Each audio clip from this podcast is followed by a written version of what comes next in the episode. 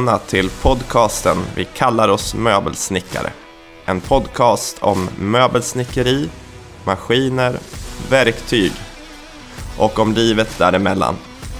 Vi som har denna podcast är Lukas på Leijenbergs snickeri, Tommy från Tommys hantverk och Andreas från Sätelund snickeri. Hallå, välkomna till avsnitt 32 av Vi kallar oss möbelsnickare. Tjenare grabbar.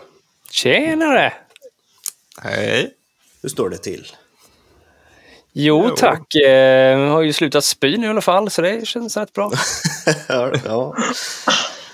Andreas är frisk. Jag har haft världens inspirationsdag. Jag har hängt på möbelmässan hela dagen, så det var riktigt spännande. Ja. Wow, det får du berätta lite om sen. Jo. Mm. Men vet ni vad jag vill berätta om? Ja, kör. Ja. Vad sa du? Jag vill berätta om våra fantastiska Patreons. Ja, gärna. Ja, vill ni höra? Ja. Jag vill höra. Vi börjar med Johan, Lilla Snickeriet i Fårhult. Lilla Snickeriet i Fårhult. Björn @ Interior Maker B. Hagen. Arne @ Mangesysslaren. Anton Mårten @ Martin Bygg och Maskin. Pierre @ The Swedish Maker.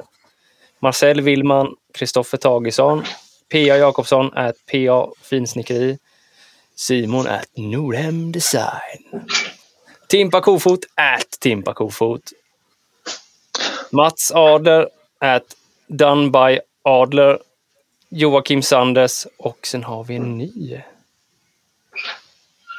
En tidigare gäst, va? En tidigare gäst. Niklas Claesson @ Niklas.c-design. Tack så hemskt mycket. Jäklar, vilket gäng, va? Ja, herregud, det blir lite... Det är många nu. Mm. Så här, nästan ha ett halvt avsnitt till bara för Patrons.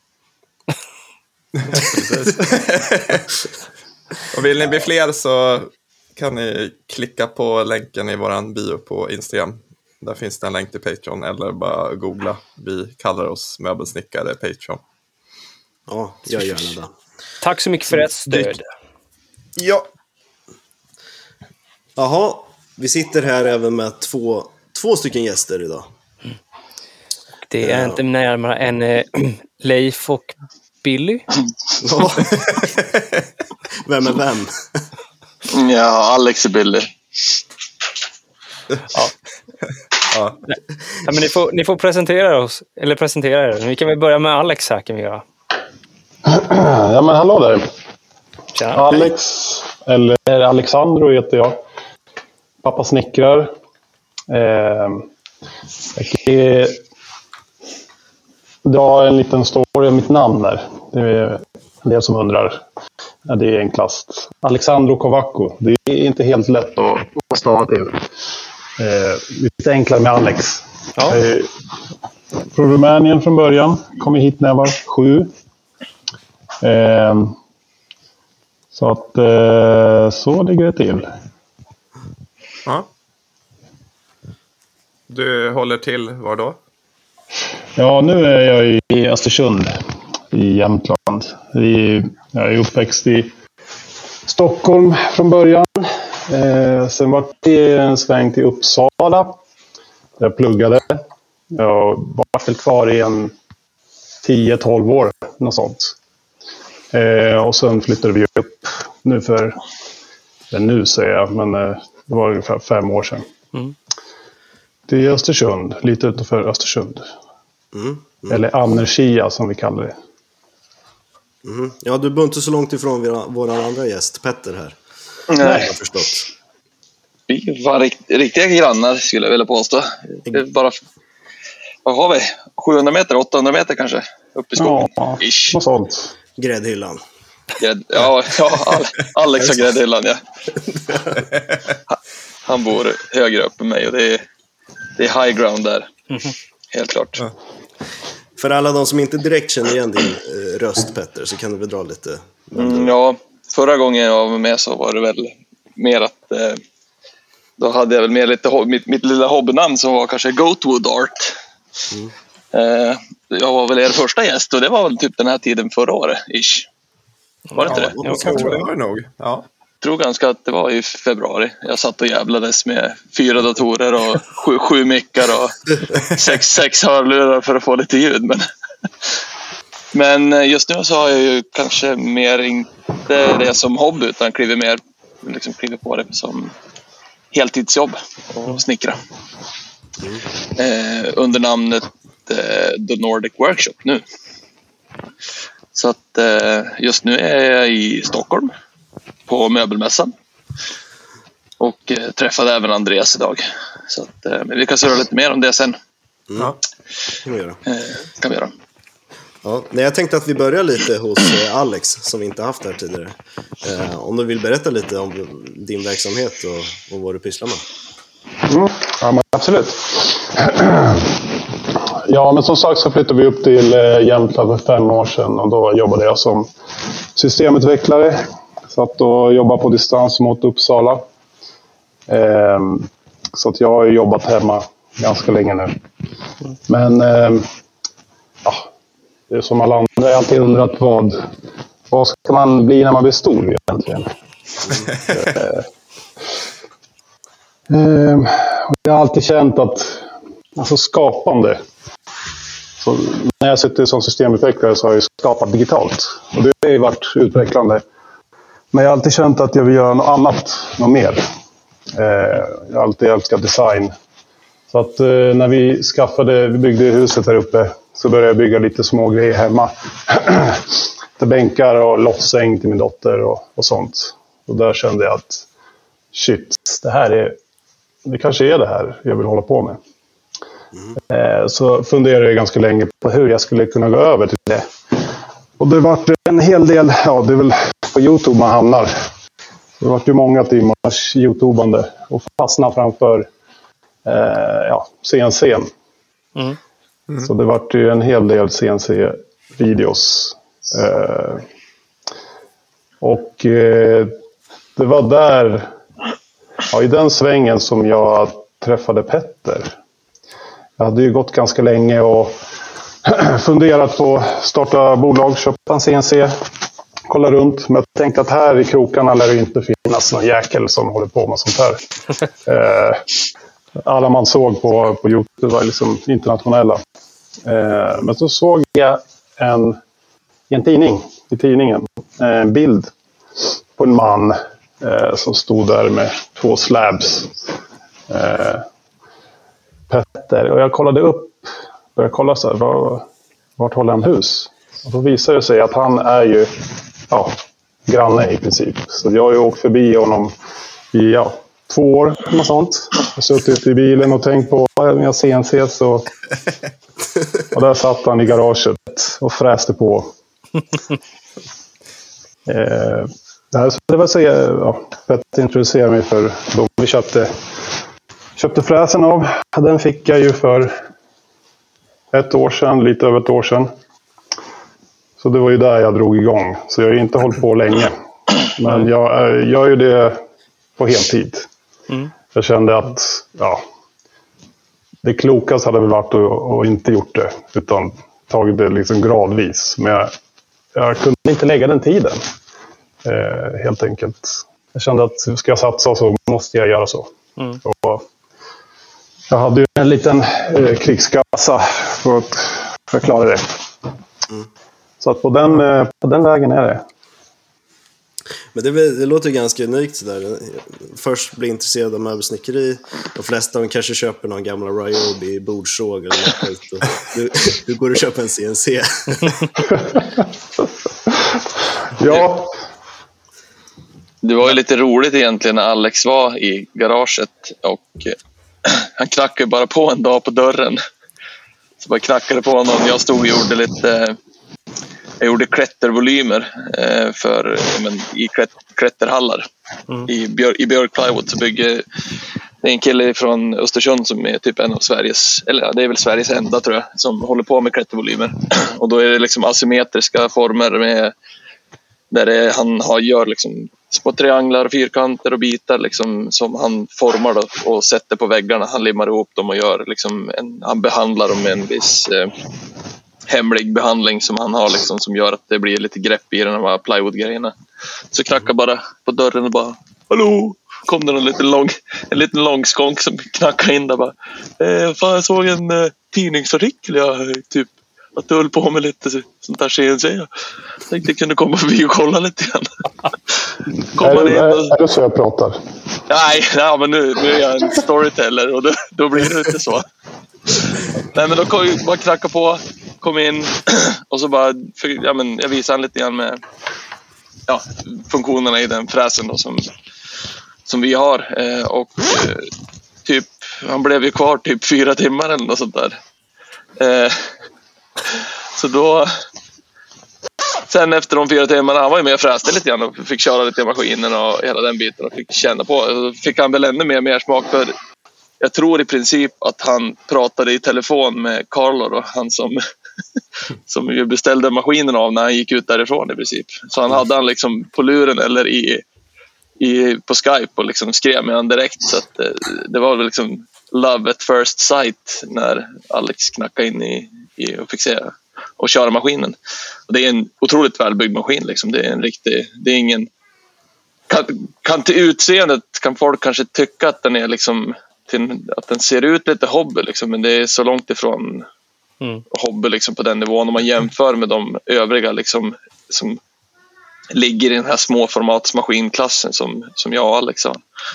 Så att det var kul att liksom ändå få någon som vi har ju blivit lite mer av kompisar liksom direkt efter det där, så att vi har ju hjälpt varandra och Alex är och skär lite grejer av mig och jag försöker skära lite grejer av han ibland. Kompis lånar lite grann och jag glömmer bort lite grann att jag har lånat ut och ringer och kollar vart saker är. Så att, men nej, det var ju sjukt spännande, roligt liksom. Men Alex, vad CNC:n alltså det första du köpte till snickeriet? Nej, inte riktigt. Nej, jag hade ju lite grejer. Jag hade någon Dewalt-bordsågen och lite cirkelsåg och lite sådana basic-prylar. Så det var inte riktigt det. Men i princip. I samma sväng så köpte jag ju spånsugen och satte upp den där innan CNC:n kom. Och så kom ju bandsågen in efter det. Så att, det var ju bara att sätta igång och börja plugga in sig i CNC-världen. Kan ni inte berätta lite om den maskinen som, jag vet inte om ni har samma maskin eller lite vad det är för någon och vart det kommer ifrån, vilken prisklass och... Petter? Ja, nu har jag Alex... Jag tittar på dig. Ja, men nu har jag... Alex har ju tyvärr en snäppet värre maskin än vad jag har, alltså utrustningsmässigt på... Aj då. De hade gjort om modellen lite grann när Alex valde att köpa sin, så hade de gått ifrån vissa saker som jag snålade in på, så gräddhyllan klev ju in och öppnade plånboken och tog och gick över pappa Petter. Så att, men maskinen i sig, tänker du liksom prestandamässigt eller hur? Ja, men lite vad man kan jämföra med. Jag tror att vi har några lyssnare som är lite insatta i hela CNC-världen där. Det är det som är lite roligt, det är svårt att jämföra den med. För att det finns ingen, alltså de som har gjort den här maskinen, de har under liksom 30 års tid jobbat med liksom tunga och stora maskiner. Och nu pratar vi liksom miljoner uppåt. Och de har alltid sett att det funnits en marknad som har varit saknad av småformatsmaskiner med industrinivå. Så att, när du säger småformat, vad pratar vi? Då säger vi att det är liksom, om man säger fräsytan eller vad man ska säga. Att, småformat, det är liksom, om man säger storformat, det är ju en fullsheet-maskin.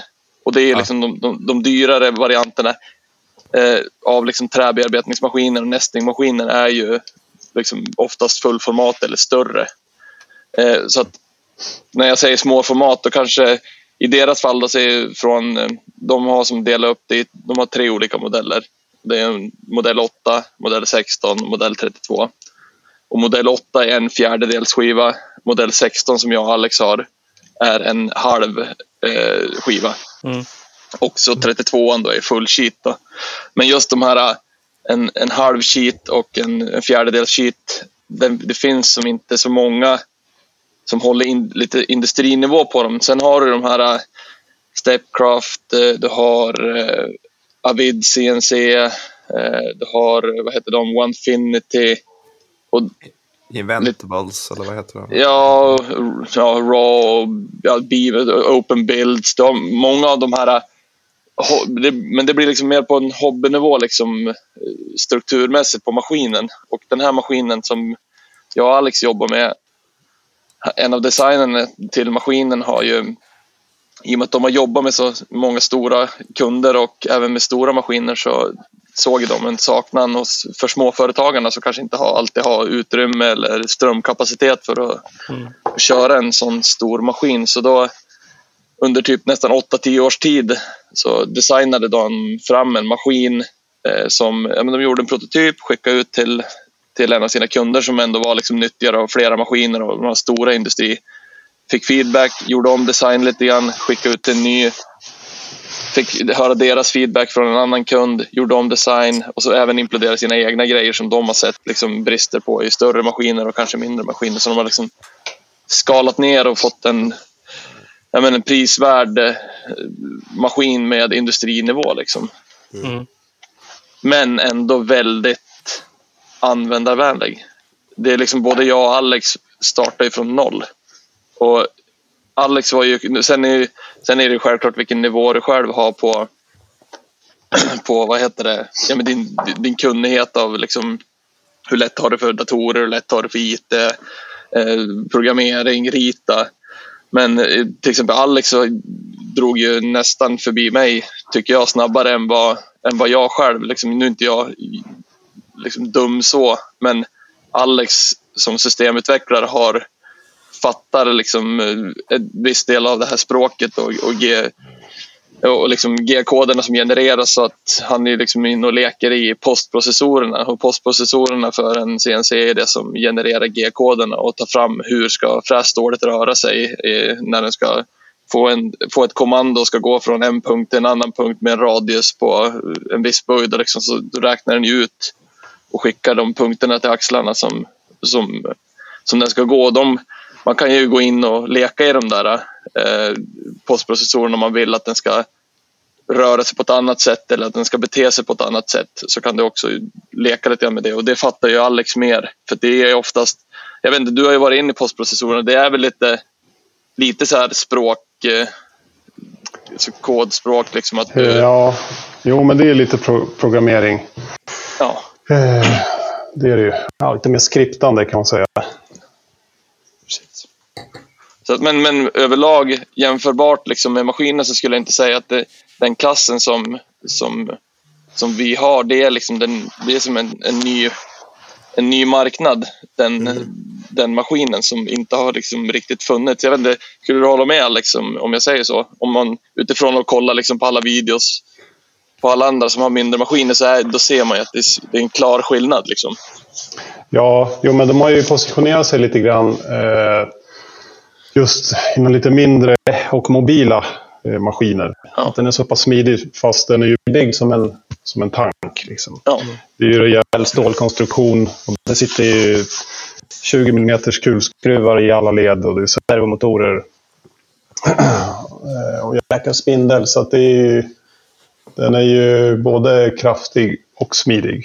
Och det var ju en anledning till att jag köpte den, att det inte var någon stor bäst. Liksom. Jag har ju, ja, snickeriet är ju 50 kvadrat ungefär. Så att den som där skulle ta upp halva snickeriet. Mm. Så den här är ju faktiskt perfekt för, ja, lite mindre lokaler. Mm. Men det är lite av en industrimaskin, fast i liksom ett mindre format skulle man kunna säga då. Alltså att det är en maskin som tål att köras 24/7 egentligen. För det kan jag ju tänka mig att de här mer hobbymaskinerna inte, de pallar liksom inte den. Nej, inte på samma sätt skulle jag säga. De här är byggd liksom för, oftast när man är ny liksom, första tanken om det händer någonting. Då är det så här, maskinen gick sönder. Och det var det ju otroligt många gånger i början. Att jag skrek rakt ut och så hörde jag av mig till min kontakt som är på Irland där. Och en av även designerna på maskinerna bara, maskinen är sönder! Och han bara, nej, vad har du gjort? Jag bara, jag vet inte. Och så slutar det i slutändan att liksom, det är alltid handhavande fel. Du har glömt någonting eller du kan inte systemet. Liksom, eller att du har gjort någon grej som är fel liksom i... Så att jag har aldrig haft ett bekymmer med maskinen än. Jag tror inte... Jag vet inte, har du haft någon Alex som utöver det själv... När man själv åstadkommer och liksom skriker i? Eller det är oftast handhavande fel. För det är en själv som ger...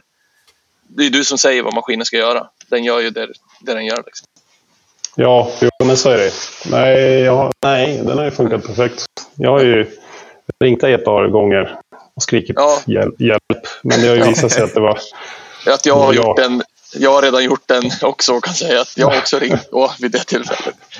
Så att det är en otroligt bra maskin. Och det är ju en anställd egentligen om man ser det. Alltså, i Alex fall och i mitt fall liksom, som är småföretagare som har kommit igång, så är det är ju en... Du har ju en anställd som du säger, nu ska du göra det här. Och den gör det, den är tyst. Tyst är den ju inte, men den gnäller ju inte, utan den gör det, och gör den fel då är det för att chefen hans har sagt åt honom att göra fel. Och sen är det så en otrolig precision. Jag vet inte om någon har varit inne och kollat på Alex, men pallarna som han håller på med nu liksom, när han gör både, Alex har ju fått igång en fjärde axis på den också. En svarvfunktion, så att han svarvar ju bena. Och sen gör han hålen liksom för bena i pallsitsarna. Men när den liksom går in, det är liksom... Det är liksom... Ja, men det är sug på det. Det är nästan som... Du måste peta ett litet hål med vakuum så att du liksom tar bort luften underifrån för att du ska kunna få in den. Och det är... Och så är det med liksom de möblerna som Lars har designat, liksom, han som hjälper mig med möblerna. Det är samma där. Alltså, ibland har jag fått skriva till han när vi har provat en ny möbel, och så har jag märkt att när vi ska göra... Jag fräser ju oftast istället för att använda dommen, och så gör man ju egna pluggar i materialet själv och gör en egen pocket. Och så har man inte tänkt på det, och så gör man pluggen 36 mm och pockethålet 36 mm, och då är det 36. Det är liksom, det finns ingen room liksom. Nej, så då har man vi har glömt att den är så precisionen är så pass hög liksom, så då får man, då har jag ringt till Lars och bara, kan du gå in och ändra, och så sätter du en limglipa liksom på 0,2 mm runt, och så gör man ett nytt försök, och då bara passar perfekt liksom. Så att du får en otrolig precision i den där typen av maskin, när den är så liksom, just som Alex sa liksom, stålkonstruktionen i den är så solid, även fast den till utseende kanske inte ser så solid ut, så är det, jag menar, jag vet att det är ett gäng maskiner i Italien som kör stål, alltså de kör stål, mild stål i den på den nivån liksom, för en maskin som... Men en fråga till här just nu kring möblerna här då. Jag vet att du, Petter, du är ju lite mer inriktad på kanske ha produkter färdiga och sälja liksom koncept och ha ett bord och stolar liksom. Och Alex, är du lite mer inriktad på det här samma grej som Petter, eller vill du göra liksom nya projekt varje gång? Eller hur tänker du där? Vi har nog ganska liknande vision, jag och Petter. Mitt mål är ju att skapa mina egna grejer. Bygga upp en kollektion som jag har och kan sälja. Jag jobbar ju lite nu med, som ni kanske har sett, barstolarna. Som jag har suttit med alldeles för länge. Det är väl det som är problemet. Jag kan ju sitta hur länge som helst i 3D-modellering. Och ändra lite där, kanske lite sådär. Så att, det är ju målbilden. Sen har jag ju, det är ju perfekt att jag har börjat få in lite olika jobb. För man lär sig så sjukt mycket. Så det har jag ju tagit för att lära mig. det. Men så jag tar ju... Tar du bara då jobb som passar till CNC, eller tar du jobb som du kanske helt enkelt inte använder CNC alls då på, eller? Ja, men några sådana har ju varit utan CNC. Och då står jag och kliar mig i huvudet. Vänta nu. Hur blev det så här? Men när du inte gör med CNC, ritar du ändå upp en 3D-modell då i något CAD, alltså något sånt program? Eller, ja, jag ska säga att jag CADar alltid upp där. Ah. Jag kan inte, dels kan jag inte rita. Det ser inte bra ut. Sen har jag ganska svårt att, jag måste nästan rita upp det i en 3D-modell för att jag själv ska kunna visualisera det. Vissa pratar ju om att de har en klar vision i huvudet, men jag har inte riktigt det. Så att jag måste nästan skissa upp det digitalt då. Ja. Jag hörde faktiskt, jag såg på Chris där, hans på Forest Furnitures senaste video, och han sa likadant som du där, Alex, att han var tvungen att rita upp allting innan, för han kunde inte visualisera sig i huvudet hur möbeln skulle se ut faktiskt. Så att, det är ganska vanligt. Han sa det finns två typer av människor, en som ser ganska klart vad de vill göra, och en som han var bara svart. Ja. Jag är helt tvärtom. Jag kan ju se direkt vad det är. Alltså, jag får ju upp en jätteklar bild i huvudet vad det är, alltså exakt hur den ska se ut. Ja, sen är ju problemet att jag kan ju inte visualisera den för någon annan än mig själv. Nej det är det. Vet du vad som hade varit smidigt? Ja. Det vill säga ett USB-uttag i huvudet. Ja. Och så kan man koppla in det i andra personen och bara liksom föra över den här tanken till dem. Ja, eller till Fusion 360 eller någonting. Ja. Så man kunde bara så här. Det hade varit det smidigaste. Ja, faktiskt. Det är nog bättre, Andreas. Bra tänkt. Ja. Så gör vi. Ja. Vi får. Kan du utveckla ett sånt system, Alex? Jag fixar det. Ja, bra. Ja. Men du har tagit fram först en vanlig pall och nu håller på med en barstol, sa du? Ja, precis. Jag vet inte riktigt hur jag har ju fastnat lite för de här pallarna. Eller barstolarna. Vi behövde ju ett par hemma. Och det var inte helt lätt, kom jag på, att bygga en pall. Det är ju liksom vinklar och som ska lira och hål som ska borras i rätt vinklar. Så att, jag tror jag gjorde det lite svårt för mig när jag drog igång med det. Men det har ju varit sjukt roligt. Så att jag fortsätter på det spåret. Jag börjar ju liksom känna in lite vad det är jag vill göra. Och jag tycker det är kul. Och liksom rundade grejer som snurrar. Det är kul. Men en följdfråga där på pallen. Och du sa hålen där i sitsen. Hur fan gör du dem med CNC:n? Eftersom att de blir liksom vinklade då till sitsen. Ja, det är ju den andra grejen som jag kommit på, att 50% av tiden spenderas ju med att bygga jiggar. Ja. Men det gör man ju även utan CNC. Men ja, det är med jiggar. Så jag bygger en, just för de där hålen i sätena, så är det en liten jigg i rätt vinkel, 10 grader i det fallet. Sen fäster jag ju sätet i jiggen och positionerar den korrekt och sen bara.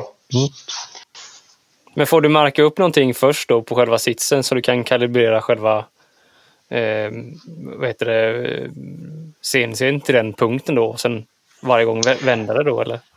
Ja, det går att göra på många sätt. Antingen så kan man ju märka ut med pennan helt enkelt på sätet. Men jag har ju ofta fräst undersidan av sitsen eller planat den på CNC:n, och då har jag gjort små hål där hålen, de större hålen ska vara. Så då vet jag ju precis vart den ska vara sen. Ja, det är ju liksom en jäkla bra tanke från första början då hela tiden. Då är ju de hålen med liksom från egentligen ruta 1, kan man säga då. Ja, men precis. Det har funkat bra. Spännande. Men går det då när du positionerar om, alltså när du lägger tillbaks den på bädden, har du har du som en jigg som den ligger i då, som är redan är positionerad, så att du vet liksom så här vart på bädden av CNC:n du ska lägga den, eller måste du positionera CNC:n varje gång efter vart hålet ska borras? Jag fattar. Men jiggen är ju på en fast position på bädden. Så då har jag ju koordinaterna där. Och så positionerar jag frässtålet någonstans, säg XY0. Mm. Och så sänker jag frässtålet och då passar jag in det första hålet, pilothålet. Mm. Och då vet jag ju att den är i exakt position. Så borrar jag i första hålet, så lyfts frässtålet, så snurrar jag ju sitsen till nästa pilothål. Mm. Passar in den där. Då fattar jag. Okay. Ja, men då fattar jag också. Jag tänkte det måste ju vara någonting att du måste vända sitsen hela tiden i alla fall. Ja. Så att, för annars blir det ju fel vinkel på själva... det blir ju... ja, det blir en rolig pall. Ja, precis. Jag tänkte det. Fan, hur går det? Men en grej som jag fastnar på från din Instagram, Alex, det är när du fräser själva benen på pallarna med det här svarvaggregatet eller svarvtillbehör, vad man ska kalla det. Är det något som du har hittat på själv, eller säljs det från de som bygger maskinen, eller? Nej, vart hittar du den där, Alex?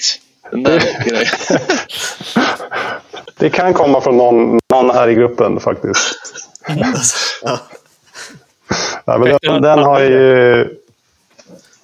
Han lånar den. Jaha. Han lånar den. Men jag har aldrig haft tid att få till det där fjärde axis. Och det tog väl Alex 2 timmar att få den att snurra. Så att, då kände jag att det var mer lämpligare att Alex, i och med att han ändå höll på med de grejerna. Ja, för det är också den trivs bra här. Den trivs jättebra där och den kommer högst troligt att stanna där. Sen är det som Alex säger med det här med jiggarna också. Att,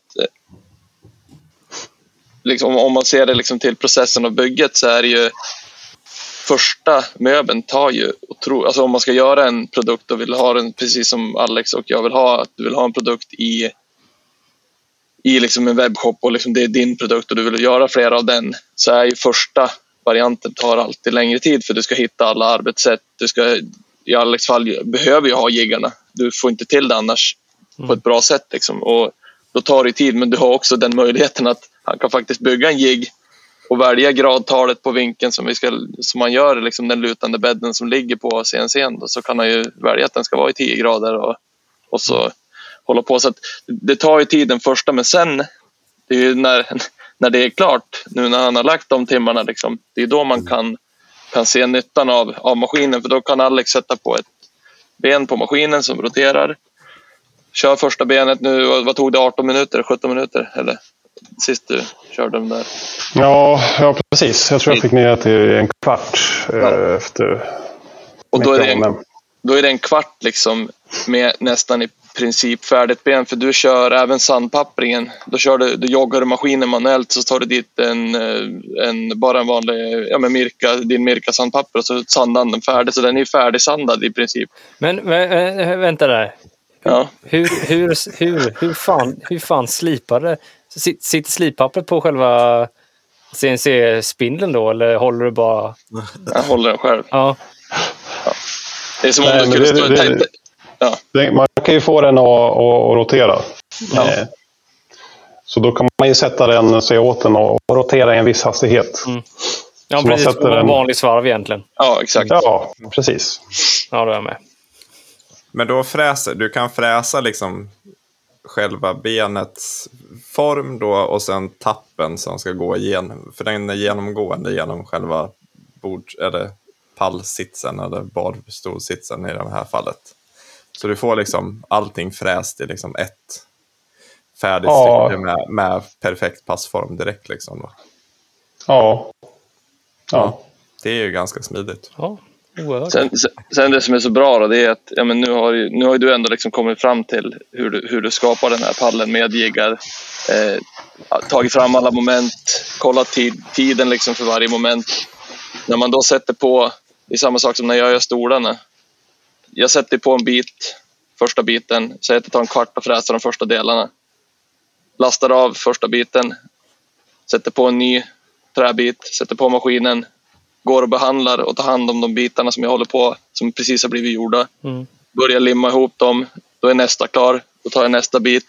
Så du har alltid någonting som jobbar hela tiden. Mm. Så att det blir liksom, du får en väldigt, du får just det här med om man kommer tillbaka med att du har ju som en anställd liksom, som, du är som två stycken som jobbar hela tiden. Så att, men det som Alex beskriver liksom, att i början, första produkten, då är det mycket så här, det är inte bara hur du alltså det är inte bara liksom momenten till att de ska passa, utan det har jag fått märkt väldigt mycket i de delarna och det sättet som vi gör våra limfogar, och som Lars har designat limfogarna, och det vi har pratat om, det är att ibland så måste du programmera maskinen att gå från vänster till höger istället från höger till vänster, för att det har med träfiberriktningen att göra. Så att kommer du in i en sväng där du har fräst en pocket för att kunna göra en limfog till exempel och fälla ner någonting, kommer du från höger från det hållet, och så går du ner, då kanske du slår ut en flisa, och ibland kan man slå ut en rejäl flisa liksom. Och då förstör det lite grann det här fina limfogsgrejen. Så då måste du veta hur ska jag programmera den där. Så till exempel nu nu har jag äntligen hittat det sättet, men det har tagit ganska lång tid för att ek och valnöt är helt olika i fibrerna. Ek chippar mycket, mycket mer. Det har säkert du märkt också, Alex, att valnöten har mycket finare pockets liksom, och kanterna blir mycket finare i en valnöt kontra en ek. Den är mycket mer känslig för vibrationer i ek. Så till exempel nu så går jag över och kollar alla svängar. Ja, men där måste jag starta från nedre punkt och gå över hela pocket, alltså nedfällningen eller infällningen. Och då fräser jag igenom hela den profilen, bara det kan vara 5-6 cm, det kan vara 10 cm som jag börjar.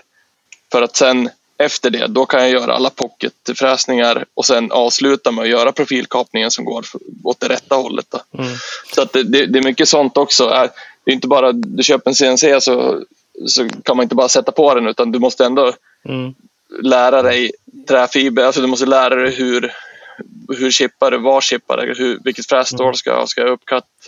Jag svor ju flera veckor över att jag knäckte 6-7 stål, och så har man stått där som en liten fåne och använt fel frässtål. Jag har använt up-down cut, alltså ett kompressionsstål som har både upp och ner, och då packas det ju chippen liksom packas ju, och då skapades det vibrationer. Även fast man bara tar, nu när jag har kört så har jag kört 10 mm åt gången, och då tänker man det är inte så mycket, för den klarar ju, vissa material kan det gå liksom ganska djupt med maskinen, men blir det vibrationer då skjuter du stålen direkt, för att maskinen vi kan ju, i våra maskin som jag och Alex har, så har ju vi live feedback, så vi kan ju se hur mycket arbetsbordet vibrerar och anpassa hastigheterna. Men får du vibrationer på ett frässtål som snurrar 24 000 varv i minuten, och så har du satt en axelfart på 3-4 000 millimeter i minuten, den kompenserar ju inte automatiskt själv, utan börjar den nypa eller att du har spänningar i trä eller vad som helst, får du lite för mycket vibrationer, då knäcker du i stålen. Det spelar liksom, även om det är Kina-stål eller om det är dyra CMT-stål eller Amana-stål, så då går de. Så att det är mycket att lära sig just det här med att höra och liksom förstå. Jag tänkte på det där du sa med Petter, just med fiberriktning.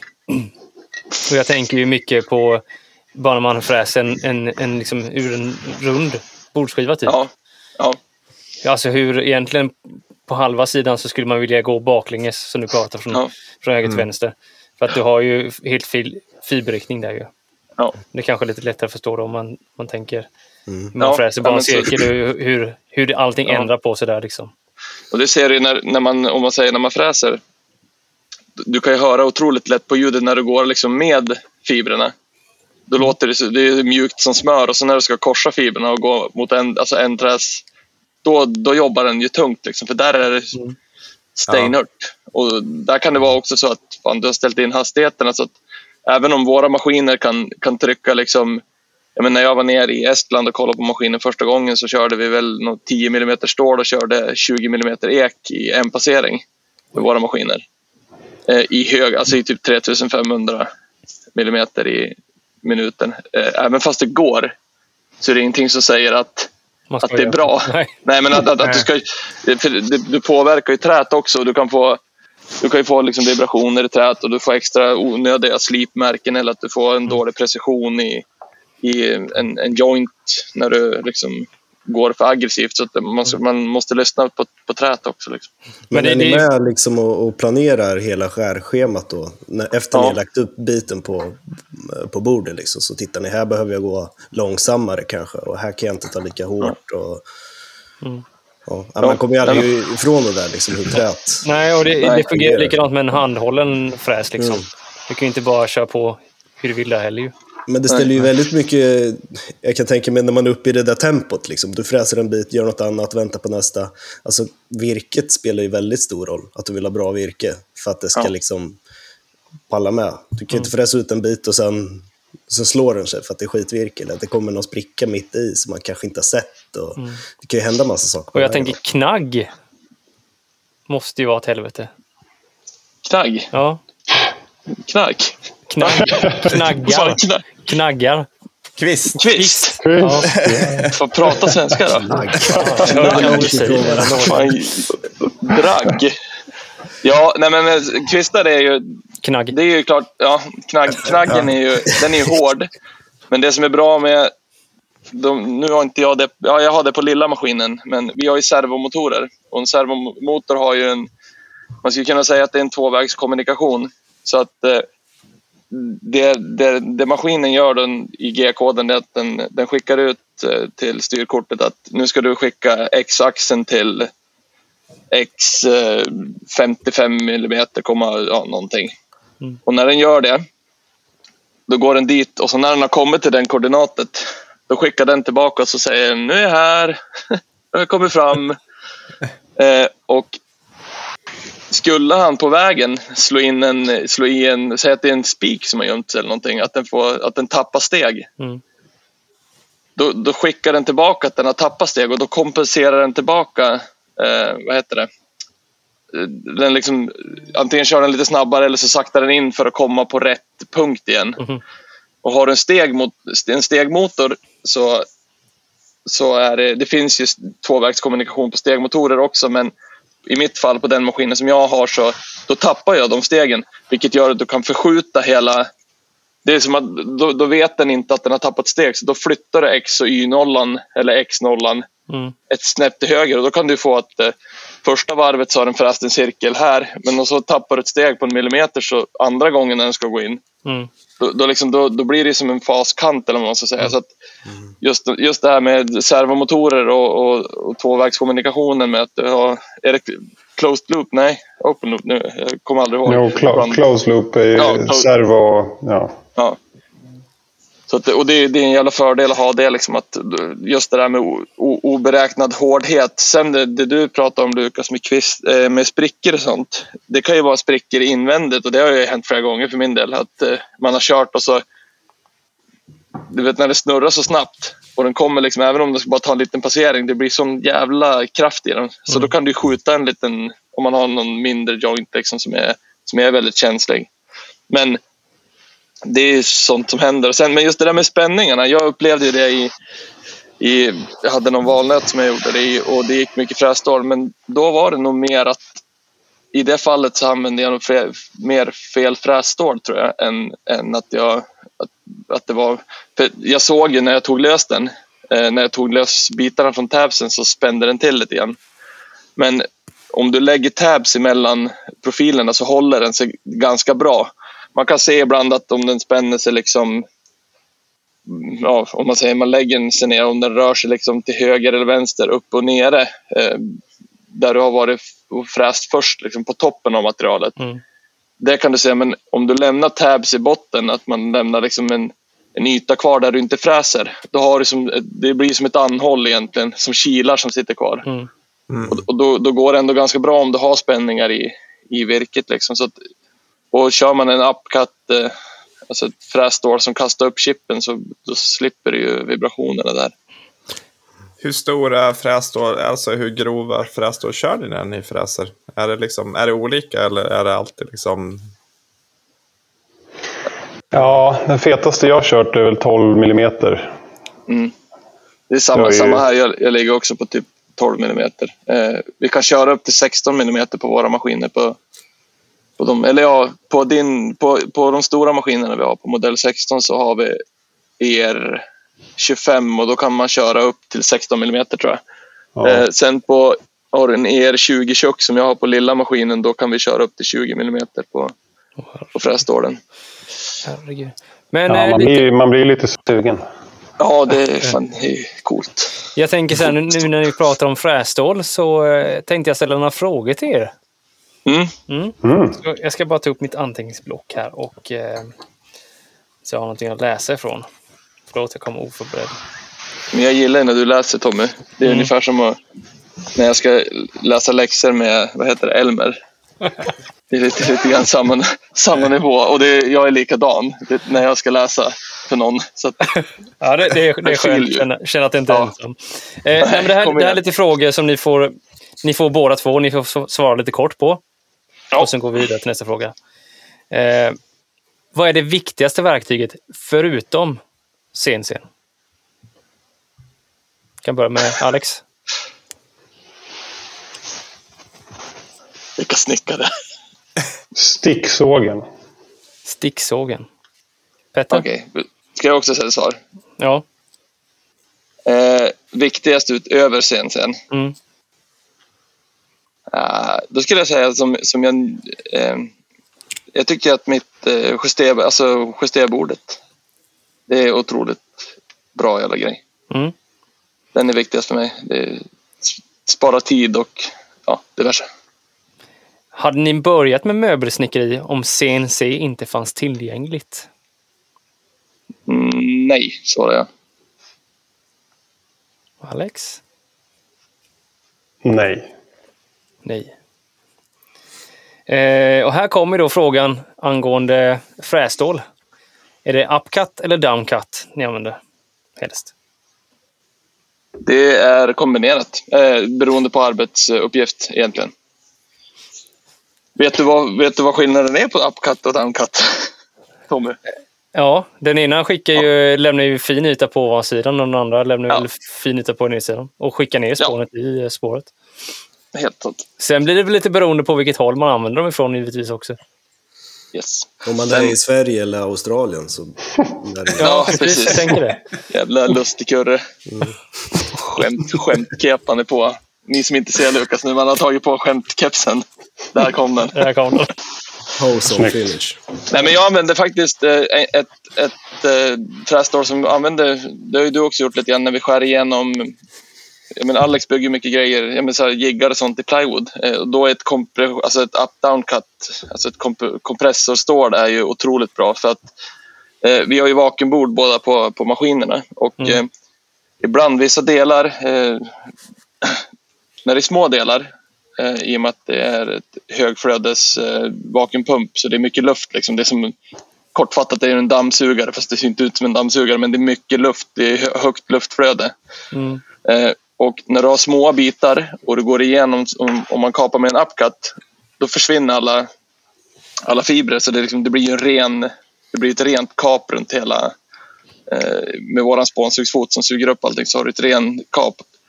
Så det är ingen liksom spån i spåren, och det gör ju att om du har små bitar så är det svårt, för då läcker luften runt omkring, och då kan det vara så att när du kommer på sista passeringen och precis går igenom och liksom frigör biten, då kan det vara så lätt att liksom det lilla som är kvar där, när den ska bara ta upp frästålet, då kan den skjuta de här små bitarna. Så då använder vi ett kompressorstål så upp ner, för att på sista då packar du, i och med att den skjuter både upp och ner träfibrerna, så får det som en spånhinna i sista lagret, och det gör att luften inte läcker ut och att det blir packat åt varje sida, så de blir fixerade bitarna. Så att det är också ett stål som man använder ganska mycket när man gör sådana skivmaterial liksom. Och så får du ju en fin Du får ju en fin yta både upp och nere på kapet. Oftast i de här kompressorstålarna är det en generell regel brukar väl vara att har du ett 8 mm stål som har kompressor, att det är både upcut och downcut, då måste du gå ner minst 8 mm för att få den här fina liksom, toppen. För att få, går du inte ner 8 mm då får du det här riviga som blir och att det blir en upcut, liksom upcut yta. Så att man går ner liksom diametern på frästålet i djupet. Liksom. Mm. Så att där använder vi dem ganska ofta liksom, när vi kör skivmaterial. Men det är för att du har själva skärlängden på där det är kompression? Ligger. Ja, skärlängden på kompressionen brukar vara typ diameterns, alltså stålets diameterns höjd. Eller vad säga. Mm. Ja, just det. Är ni redo för nästa? Yes. Ja, yes. Ni var väl ganska enade om det svaret misstänker jag där. Ja, det är vi. Ja, ja det är vi. Vad har ni i verkstaden som ni använder som ett verktyg fast det inte är ett verktyg? Det här diskuterar ju vi idag på möbelmässan, jag och Wibbler. Att jag... Mina stämjärn som jag använder, de torkar jag lim med. Det är väl ett verktyg. Fast det är ett verktyg, men det är någonting som inte ska definieras som ett verktyg. Som att du kanske har typ... en badboll i verkstaden som du använder som ett verktyg. Ja, nu är jag med.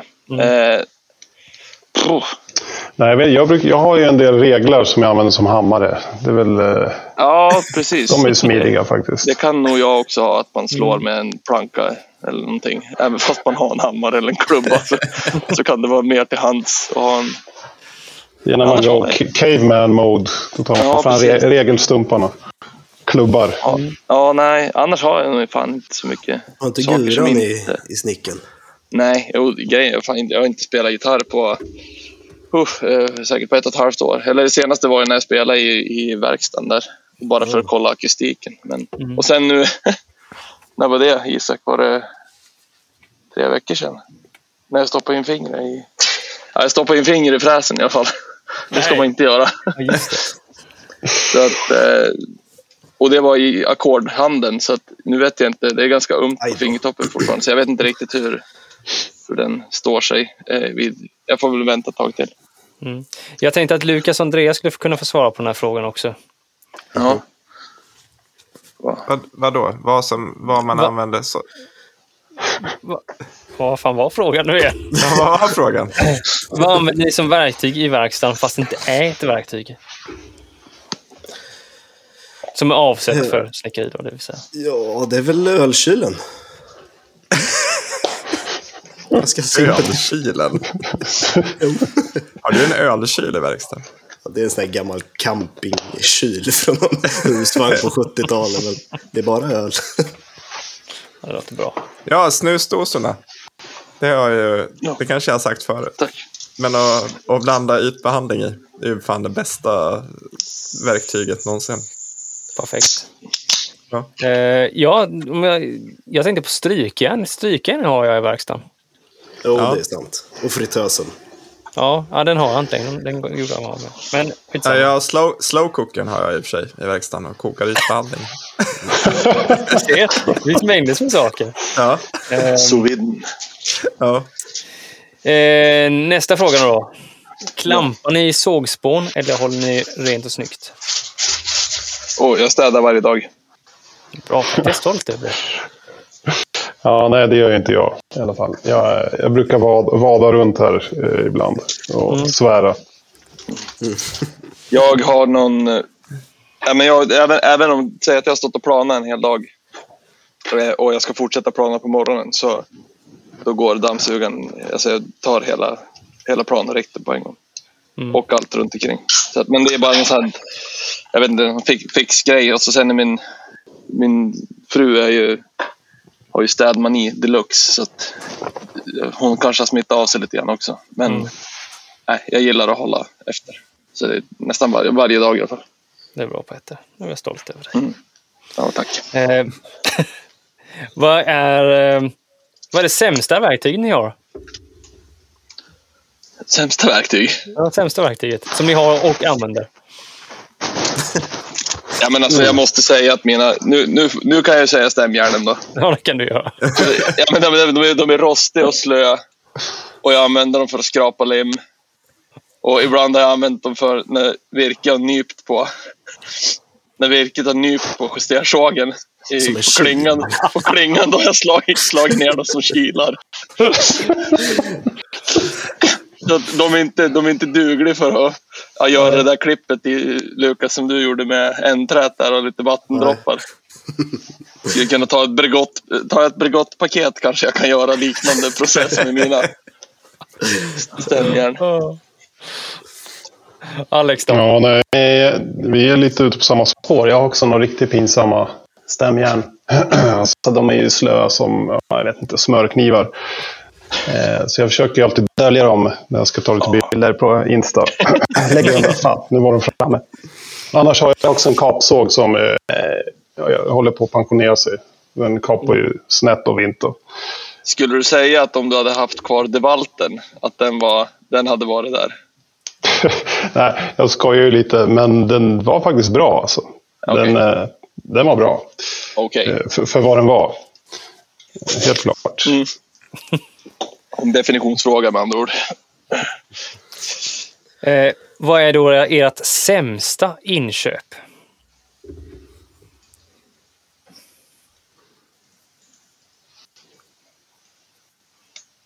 Nu blir det tyst. Ja, här är vi två nöjda. Det är så jävla nöjda.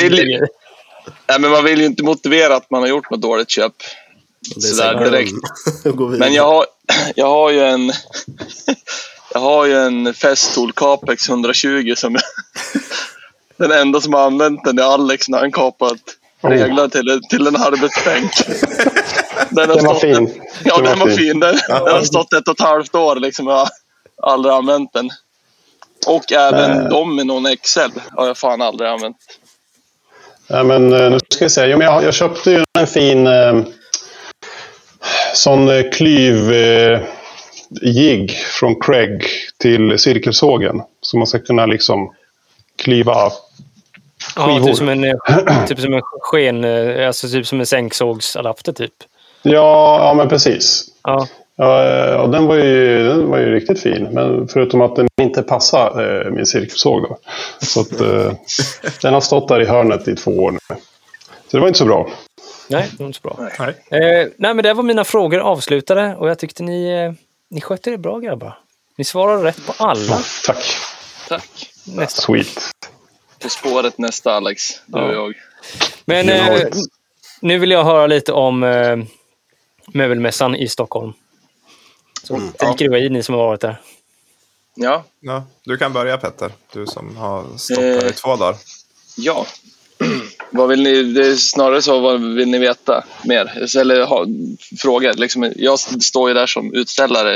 Det är första gången. Liksom, och jag har ju som inte fått någon... Liksom, jag har inte byggt upp någon bild just av de här 2 dagarna mer än att det var det... Jag menar, var det okej med folk? Det är mycket...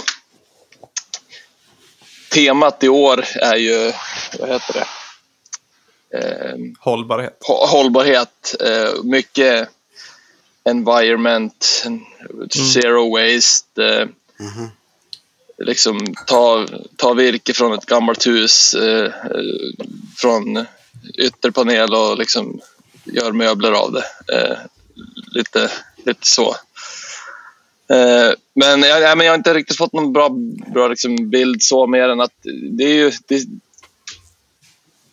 Jag kan väl säga att det känns mer som att det är liksom det är så brett. Det är så här gardiner, det är mattor, det är ljudabsorberande, vad heter det? Jag menar så här designgrejer som ska absorbera ljud, det är muteboxar, det är typ så, speciella grejer mer. Men har du märkt att är det mycket av de som går runt där, är det mycket företag eller privatpersoner? Eller? Det är första 4 dagarna är bara för företag. Mm-hmm. Där. Hur fan kommer Andreas in då? Kan jag ha ett företag? Men... Ja. Han är... F-skattare innefattas inom det också. Förlåt Andreas, jag var inte Vad gör du där? Ja. Nej, men, och sen på lördagen är det väl öppet för allmänheten, liksom privatpersoner och så. Sen är det klart det är mycket inredare, det är designbyråer, men det är också så här folk som, jag menar, som företag som är där på plats är ju företag som, ja, men det kan vara vad som helst. Liksom. Jag såg det var någon som gjorde så här kontrollgrejer till styrmaskiner och sånt. Och jag antar att de kanske är där för att kolla på nya möbler till kontor eller sådana liksom ytor. Då. Men har du hunnit? Ja, förlåt. Vad sa du? Förlåt, fortsätt. Nej, men om man ser det till så här hantverksmässigt liksom, så det är mycket så här produktionsgrejer från jag menar så att det företagen som är där har produktion. Det är liksom, de gör inte grejerna själv utan det är produktion, de outsourcar produktion från Spanien, Portugal, Polen, Baltikum. Det är liksom, jag menar, när de kommer upp och ställer frågan, jag menar, det har ju varit förbi ett gäng och liksom så här, okej, så här, vad gör du det här? Eller så här, vart tillverkas det här? Då? Så jag bara, nej men i Brunflo. De bara, jaha, Baltikum. Jag bara, nej, det är Jämtland. Det är liksom där på bilden där. Vi har satt upp 2 tavlor där jag och Isak står och väver stolar. Där görs det. Det är vi 2 på den bilden. Så det är liksom, den första frågan är så här, vart produceras det här utomlands? Liksom. Så att, och liksom, jag tror inte, nu har inte jag gått runt hela området. Du har ju gått runt mer än mig, Andreas. Men jag skulle säga att det inte är jättemånga på området som faktiskt gör sakerna liksom själv. Så liksom, ha en egen workshop som vi har liksom. Det låter inte speciellt hållbart heller. Jag menar, nej, det där riset. Nej, men nu gör de ju faktiskt grejer av kartong. Jo. Ja, och pellets. Polska pellets, ja, men då förstår jag. Nej, men sen är det är faktiskt lite roligt. De har något som heter Greenhouse där i år. Där det är mycket studenter och från skolor och universitet som gör lite roliga grejer och sådana saker, så att det är lite yngre folk där också som går lite utbildningar, och de har varit fram mycket och liksom tagit kort och surrat lite grann och liksom sagt att de håller på att utbilda sig till möbelsnickare och så det är sånt roligt folk är fram liksom och surrar. Spännande. Andreas, vad har du sett då? Nej, men jag delar lite Petters bild utav det är mycket liksom. Alltså det är mycket riktat mot kontorsmiljö. Alltså mycket sådana typer av produkter. Det är 2 hallar i år, vad jag förstod. A och C-hallen. Och i A-hallen var det, alltså det var riktigt så här dötråkigt liksom. Mycket stora företag, jättemycket riktat mot företags, alltså inredning på, alltså kontorsinredning. Ja, lobbyinredningar och bänkar och lite speciella liksom. Det kanske inte är klientellet för liksom privatpersoner och hemvilla och hemmet just, men å andra sidan så är det mycket så här inredningsarkitekter och inredningsbyråer som är där och kollar liksom för att få lite inspiration. Och visst, kan du få en sån person och bli lite intresserad, så gör ju de till vissa privatpersoner också liksom, så det är svårt att säga. Det är ju en mässa riktad till branschen. Alltså det är ju exakt. Det är en branschmässa. Ja, det är jättetydligt med tanke på att det är 4 dagar för företagare och en dag för allmänheten. Liksom. Så det är... Ja, precis. Nej, men Varni, det här finska företaget som bygger mycket möbler av furu, ställde ut i A-hallen. Och de var ju lite intressant att titta på. För det var ju... Ja, men det är lite kul att se det här ändå...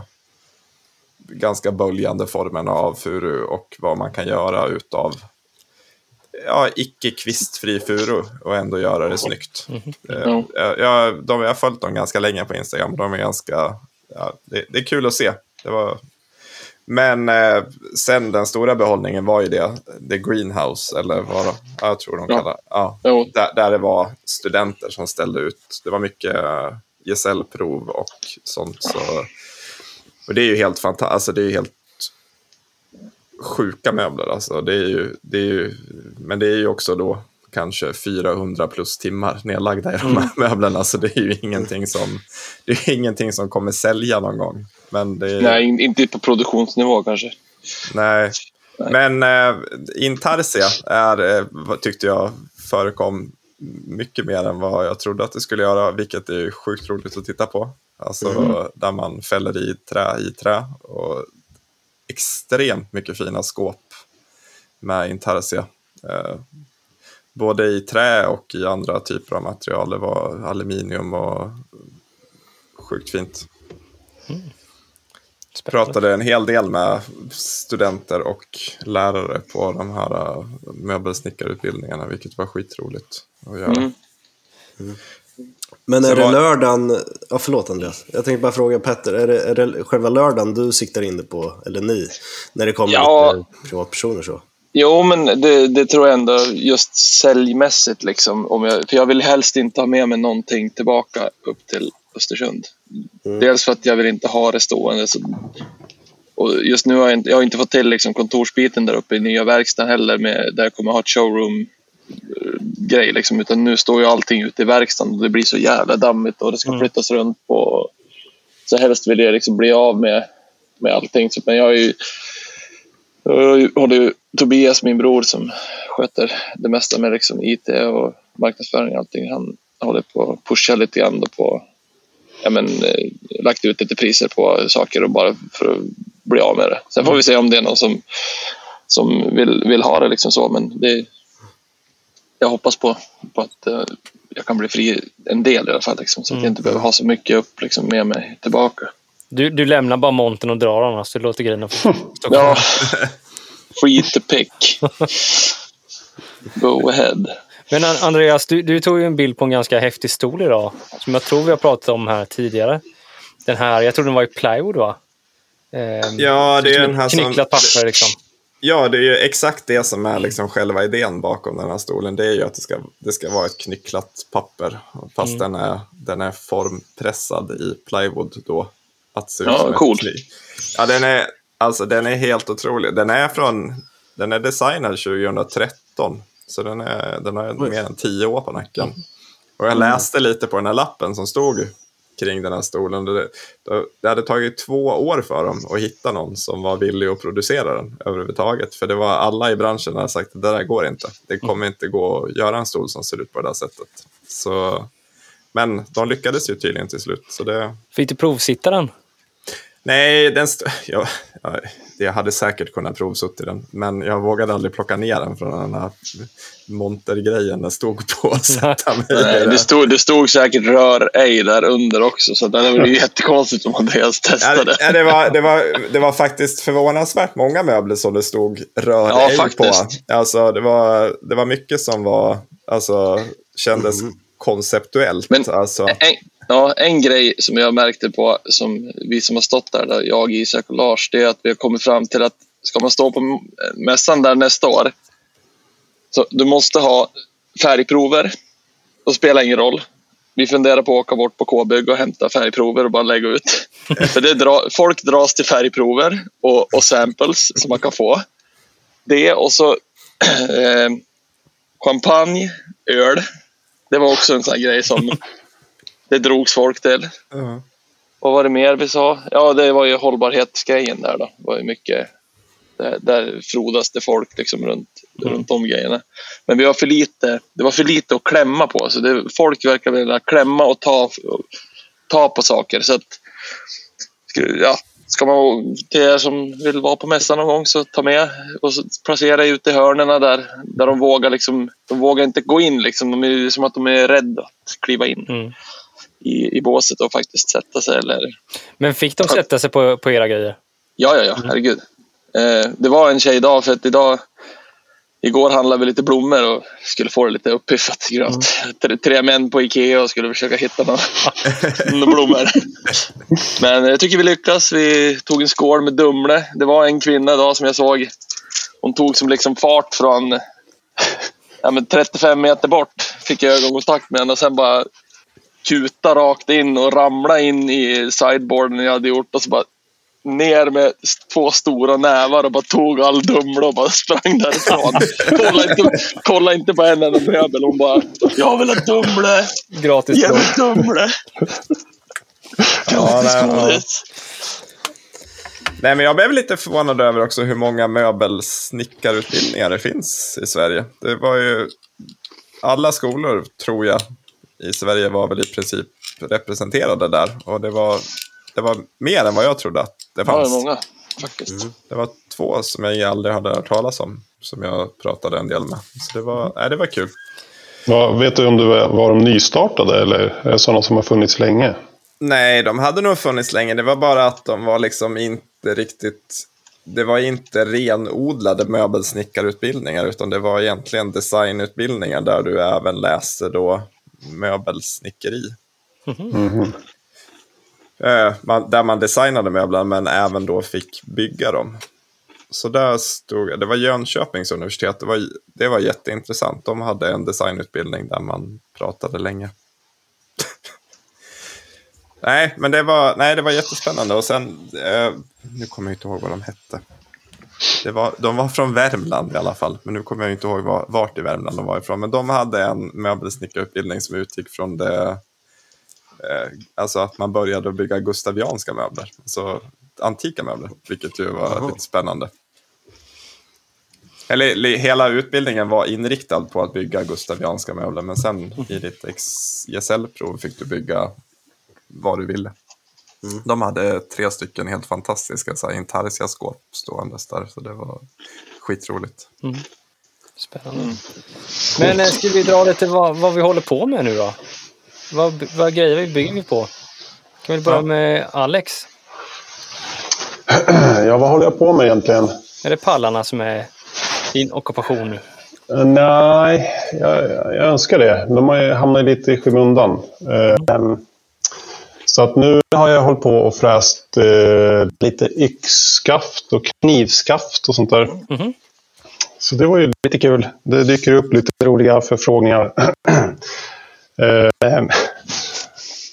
Så det var ju coolt. Och sen är det ju också jobb i verkstaden. Jag har hållit på och köpt in en jäkla massa väntrör, eller spirorör då, till spånsugen. Jag är så sjukt trött att springa med den här lång elefantsnabeln från olika maskiner. Snubbla på allting. Så att jag håller på att måla alla rör. De ska ju målas givetvis.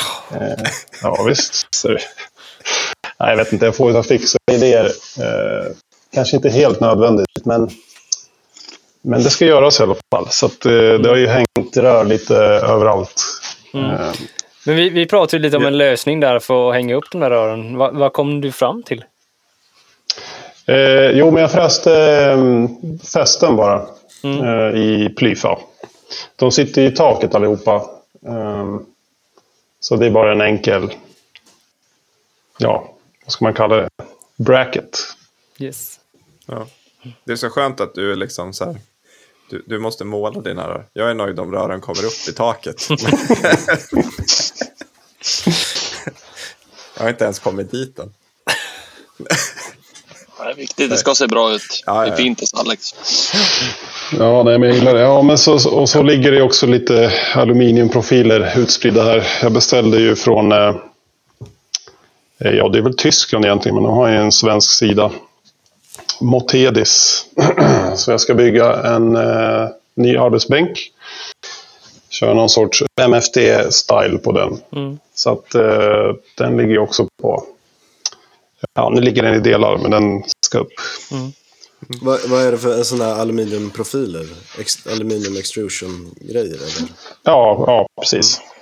De är 40-80 och 40-40 millimeter. Då, med hjul på. Så det blir spännande. Det ska bli riktigt skönt att få en ordentlig arbetsbänk. Den här bänken som jag kör med nu har jag haft. Det var det första jag byggde. Och den är ju... Ja, det är inte 90 grader någonstans på den. Så nej, det blir nice. Petter, vad gör du då? Jag avslutar det här då liksom. Och åka hem över. Sen ska jag vila mina fingrar från att väva stolar. De är helt knäckta. Och sen ska jag och Isak börja få till metallrummet faktiskt. Jag har ju köpt en plasmaskärbord. En CNC-plasma. Som är 1,5 gånger 3 meter från Irland. Så att vi kan börja göra lite mer vi vill lyfta in lite mer, dels möbelmässigt så vill vi lyfta in råstål och trä tillsammans. Mm. Det vet ni ju, ja, det är bara att kolla på Lukas bord att det passar väldigt, det är väldigt fint. Mm. Metall och trä tillsammans. Och sen har vi även grannarna då, som gör stenar, alltså de har ju stenfräsar och sånt, så vi ska lyfta in lite mer stengrejer i designen också, men vi ska få till, vi har som inte hunnit få till metallrummet än, utan vi har fått dit svetsbord och svets och plasman och, men nu ska vi liksom få dit förvaring och våran hyresvärd ska också liksom flytta in han har en liten metallverkstad också som vi kommer flytta hans grejer in, så att vi kommer dela lite lokal där. Mm. Så att vi ska nog lägga lite fokus på det, och sen ska vi börja pusha lite mer annonser för själva möblen. Mm. Och trycka iväg dem. Har du några nya designer som ni ska ta fram också eller? Jo, men det har vi. Lars håller på med lite nya grejer hela tiden, kommer det saker, så att och jag ibland får jag lite feeling och rita med några kriter. Mm. Och då skickar jag mina kritritningar till Lars och så får han tolka dem som man vill. Och så blir det oftast den där systrastolen vi gjorde, det var ju en liten kritgrej som jag ritade upp till syster och bara visade att det är typ så här. Hon bara, ja men det är typ så där. Sen tog Lars och bara, vi gör så här lite igen, så vinklar vi lite så här och så gör vi lite så här och så blir det bättre. Mm. Han är skitkul att ha med. Härligt. Mm, så det är väl där. Jag har inga liksom mer projekt mer så än att jag har mycket material, mycket eget sågat som legat länge och torkat, och almen tror jag nästan är. Den är liksom möbeltorr, så den ska jag börja behandla och försöka nyttja det virket jag har. Mm. Och sen, ja, nu har jag ändå klockat tid på allting, så att jag har ett tidsrapporteringsprogram som vi har satt upp en touchscreen-skärm, så att när både jag och Isak kör så alla moment får vi upp tider på. Hur lång tid tar det att kanta, hur lång tid tar det att plana, hur lång tid tar det att rikta, olja, fräs, epoxy, rubbet. Så att jag vet exakt vad varje produkt tar i tid, vilket är ganska viktigt om du ska göra när det har med prissättning att göra. Mm. Mm. Mm. Så där är jag. Vart är ni själv då? Ja, det var lite kul att du tog upp det här stålträbordet som jag hade byggt, för det har faktiskt blivit sålt nu i veckan. Så där var det jäkligt kul. Ja. Det hann inte stå så länge. Det hamnade i ett möbelhus i Malmö som heter Glashuset. Mm-hmm. Mm. Så han bara stod i 2 dagar tror jag innan det blev sålt. Så det var ju lite tråkigt att inte så många fick se det där på plats, men såklart jävligt kul att det blev sålt. Ja, herregud. Ja. Ja, nej, så jag och Tung håller på att ta fram en ny prototyp först och främst och se om vi kommer göra fler möbler i liksom samma stil. Mm. Just stål och mappa har väl jag fastnat för i alla fall, för jag tycker det är en grym kontrast liksom, med varma trät mot kalla stålet liksom. Mm. Men blir det fler sådana bord? För det hade ju fått ett namn nu till och med. Eller var det en one-off på det, just det bordet? Syftar du på 47 kilo? Ja, precis. Ja, det tog vi. Alla deras produkter i deras serie heter liksom så tunga de är. De har 15 kilo, 23 kilo och bla bla bla. Men det passar ju ganska bra tycker jag. Det är ju en tung möbel. Annars har jag hyvlat massa virke. Hyvlat 24 stycken 20x20 bitar i mappa som ska bli benen till mitt nästa soffbord. Så det blir ett helmassivt bord. Väldigt skulptural design i mjuka former överallt. Mm. Men det går åt mycket virke, så jag har haft full sjå bara hyvla fram virke liksom för veckan. Tagit in och ut, eftersom jag är i nya snicken nu där jag inte har knappt någon dörr och ingen värme, så jag får hyvla ut och springa in med dig här i rummet och sen tillbaka igen. Hoppas det inte slår sig. Ja. Men det har gått bra än så länge. Men jag såg att jag tror du hade fått ihop din bänk lite också, va? Den som du ska köra din sport på, precis. Va? Ja, mappa stenbänken. Ja. Nej, den har jag fått ihop nu och fotat av. Ja, nej, men jag tänkte på den här med du skulle göra någon med Danish Cord, va? Ja, den är också på gång. Ja, för det har jag gjort färdigt. Det hyvlar faktiskt sista bitarna idag. Själva sträckorna emellan till bänken. Så de kommer jag nog kapa ner och fästa nu eller först rundfräsa alla profiler då. Och sen fästa ihop den i helgen. Sen får jag klicka hem lite Danish Cord. Lite svart eller natur? Ja, jag ska ha både och. För jag kommer göra en helt svart variant. En pigmenterad mappa med svart kord. Och sen en lite mer vitvaxad variant med vanliga. Så jag har lite två val där. Men det är också det är svårt med de här sträckorna jag gör som sitter emellan de två bänksidorna. Liksom. De som jag inte knyter snören runt ska jag ha väldigt små liksom, så att det ser elegant ut. Men det är klurigt virke att jobba med liksom, när du har burls och kvistar och bark ta med fan överallt. Det är ju inte lätt för dig själv. Nej, jag vet fan. Jag tänkte, kan jag komma undan och använda typ ask eller mas och björk till de där? Det hade varit jävligt skönt. Men nej, jag vet inte om jag får stärka mig epoxy och spackla mig. Grejen är, när du använder spik där, just som du säger på mappan, den är ju ganska porös och med burlsen att det kan vara hård. Du vill ju att de ska sitta när du använder spik. Om man slår inte ner dem så de är, nu vet inte, jag kommer inte ihåg hur lång de är, men man slår ju inte ner dem så långt för att du vill kunna liksom linda runt den. Så att ett förslag skulle kunna vara att göra hellindning, men det är Jag har inte gjort hellindningen, men jag ska prova att göra det på de här systerstolarna jag har gjort. Men spiklinningen är jävligt smidig faktiskt. Men, det där ser du ganska fort om du känner att den, när du slår in spiken, tar det tag i den och liksom kan böja på spiken och snurra runt den. Då skulle jag väl avråda kanske att köra spik på den. Då skulle jag köra hellindning på den istället. Men det där känner du. Det går ju faktiskt att spiken hamnar precis i en liten burl eller någonting, då har jag tagit att du tar CA-lim med accelerator, då har de suttit som sten, så att det går att lösa på det sättet också, så labba lite grann och se hur spikarna sitter i mappen. Men jag tänker, finns det inte sådana små skruvar? Såna... Ja, jag har inte hittat någon sådana med L-hatt på. Det går ju säkert att linda på en skruva, men då blir det vasst. De kan vara ganska sköra, de där linorna, när det blir vasst. Att då snappar de liksom. Jo. Ja, men det är klart. Men vad sa du, hellindning? Det har du inte testat, men du har kollat lite. Ja, men jag vet ju. Ja, för då blir det liksom lindat under också. Det enda som är grejen, det som är skönt med spikarna, att rullarna som jag köper, de är på typ 600 meter. Och då liksom, då matar du ut tråd eftersom, och så liksom gör du en loop runt spiken och sen går du tillbaks över och så gör du en loop runt andra och så liksom flätar du och så gör du en loop runt spiken och så går tillbaka. Gör du hellinning, då ska du tänka, då ska du snurra runt, då måste du snurra runt hela 600 meters rullen, och det går ju inte. Nej, det är liksom förstås. Hela rullen med. Ja, då ska hela rullen med, så det man gör där då, du kanske drar ut 70 meter och så lindar du tills du 70 meter till slut, och så får du se att du vill ju hamna på undersidan då, när du ska skarva, och får du göra en knut så skarvar du och så fortsätter du. Så får du ta en till 70 meters bit. Men då får man ju också lindning under. Så att, och det är snyggt det också. Men gör man någon simplare lindning under, eller du kör samma? Nej, det blir det kan ju bli samma. Sen kanske inte blir vävmönstret under, det vet jag inte riktigt. Det tror jag inte det blir egentligen.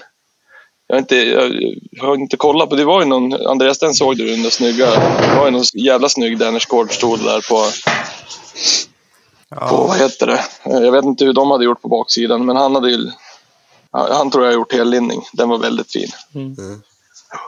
Ja, men jag får labba lite i det där. Ja, kik får vara. Köra tills fingertopparna blöder. Ja, det kommer de göra. Det är bara att dra på lite CA-lim på tummen och pekfingret först, så håller de länge. Ja, härdar dem. Ja, precis. Andreas, vad har du gjort? Vad har jag gjort? Jag håller på och bygger en fotpall till en stol. Till en kung. Just det. Den blir ju skitbra ju. I björk. Jag har du skickat bild på till oss. Ja, precis. Jag är nästan färdig då. Ja, den ska ytbehandlas och sen så ska jag få, de ska tillhandahålla tyget som ska vara på själva kudden. Mm-hmm. Så det, kudden är vadderad och klar så, för att sätta på. Hon hade någon gammal päls från sin svärmor eller någonting som ska vara fårskinnspäls som ska vara själva liksom sittdelen eller fotpalsdelen som ska bli klädd. Jag tyckte du fick ett jävligt fint flyt i den. Ja, jag är faktiskt ganska nöjd med den där designen på den där stolen, eller pallen. Den blev bra. Jag tror jag ska skala upp den och göra en pall utav den till dottern som behövde en pall till sitt skrivbord. Mm. Så göra den lite högre bara, för den här är ganska låg. Den är bara 30 cm hög eller någonting. Jaha. Ja, klart det behöver ju vara lite högre om man ska sitta på den. Ja, vad håller jag på med mer? Jag gjorde klart mitt fräschbord, men det hade jag kanske gjort klart redan i förra avsnittet. Men det hade vi nog inte pratat om då. Jag kommer inte ihåg, ja, kanske du gjorde ett så att du... Det har jag inte heller. Jag har haft lite så här Instagram-uppehåll. Jag har inte orkat lägga ut någonting på Instagram. Så det kanske kommer en så här hel kavalkvad utav grejer som jag har gjort klart senaste månaden här snart. Mm. Jag väntar fortfarande på att du ska lägga ut content om sågen. Jaha, min såg, ja. Bordsågen, skjutbordet. Men nu har ju du köpt en såg, så nu behöver jag inte göra det. Så det är lugnt. Samma såg till och med. Ja, och samma justerbord. Yes. Ja, spännande. Ja, nej, jag håller på med några små tavelramar också. Men annars har det varit rätt lugnt. Mm. Faktiskt. Ja, själv då Tommy?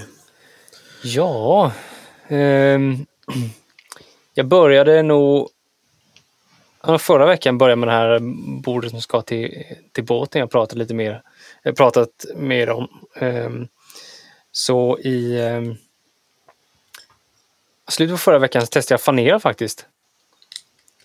För eftersom man ska stå på en båt så vill jag ha en lite mer stabilare skiva än en massivt trä då, när det kommer lite ojämna luftfuktigheter och så vidare. Och vanlig fanerad plywood har ju ingen speciell tjock faner som jag tidigare pratat om. Så jag sågade ner, jag tror det blev 3 mm faner. Körde ner och hyvlade ner. Och limmade på den här fanerade skivan. Så det är dubbel faner på den. Men jag hade ingen vakuumpåse, ingen sån här fin vakuumpåse som Andreas har i alla fall. Och jag hade inte någon tid att beställa någon heller. Så jag klickade hem några vakuumpåsar för kläder på Amazon. Fungerade faktiskt jäkligt bra. Vad var för storlek på dem? De här var, de största i det här kittet var 130x100 tror jag de var. Så de var ganska stora.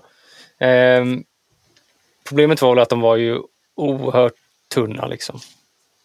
Så jag smäckte i första påsen när jag sög ut vakuumet med dammsugaren där överflödet.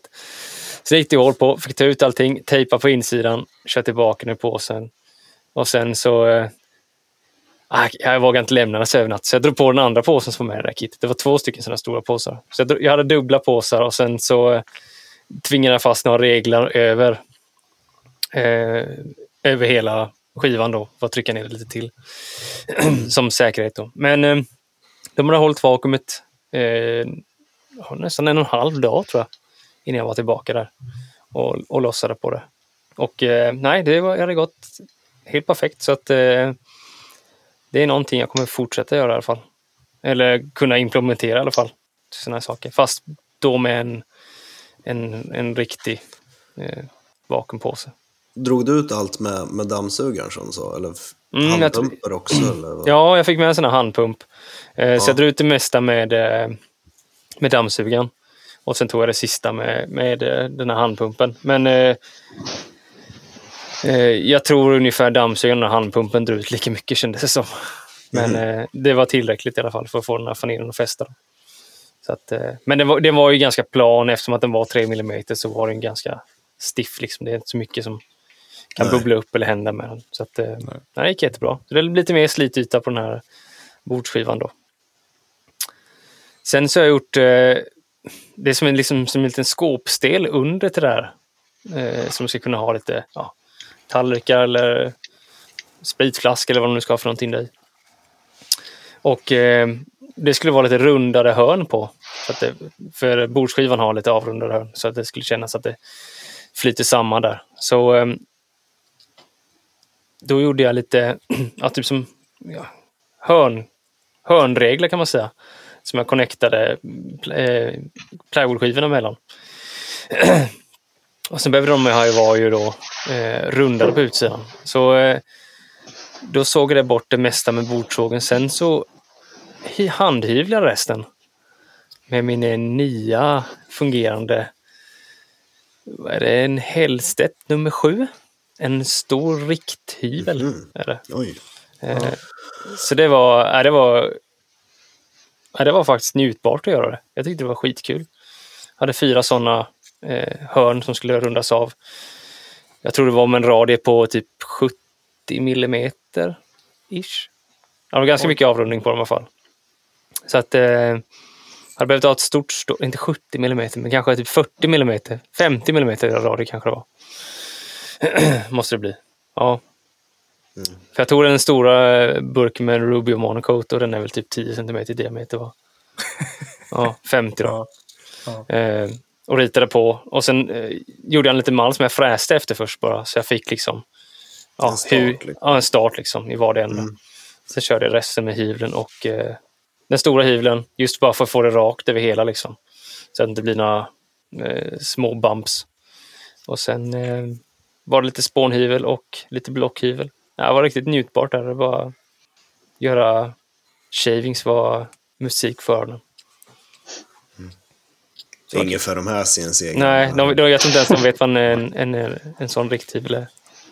Nej, ingen nummer 7 i alla fall. Nej, men jag hittade den där hyvlen i farsans lilla verktygslåda för säkert ett halvår sedan. Men det vart ju, jag tror det är ett 60 mm brett stål som sitter i den där. Och det som satt i då var typ 45 eller något där. Så det var alldeles, alldeles för litet. Och nästan nedslipat så att det inte gick att använda mer. Så jag köpte ett nytt från typ Axminster tror jag det var. Så det billigaste hyvelstålet eller skärverktyget jag någonsin köpt. Jag tror det kostade 100 kronor eller sånt där. Oj. Ja, det var superbilligt. Så jag spenderade lite tid och slipa upp den där och hade en skär som en dröm faktiskt. Så den ser jag fram emot att använda lite när man har lite långa plank så man inte liksom redigt får till det på den maskinen rikthyveln så att säga. Ja. Man kan ta det sista med för hand då. Mm. Eller när man får lite så här snipe i ändarna och vill få bort det då, när man har kanske lite för korta bitar så man inte kan såga bort dem. Så det ska bli spännande. Så jag gjorde ett nyckelskåp också. Som jag gjorde lite sinkade hörn på med dovetails. Det var lite kul terapi också faktiskt. Sitta och pilla med lite sånt. Så det är det jag har sysslat med. Och sen har jag fått vinterkräkhukan. Vinterkräksjukan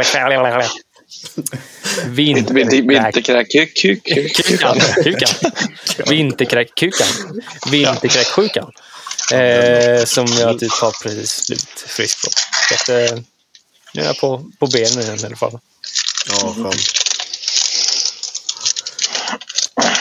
Ja, har ni köpt någonting då? Fan, måste tänka. Jag har köpt asmycket kantband. Jag har köpt typ 100 meter kantband på Amazon. Jag köpte för lite kantband. Ja. Mm. Jag trodde jag köpte Ikea.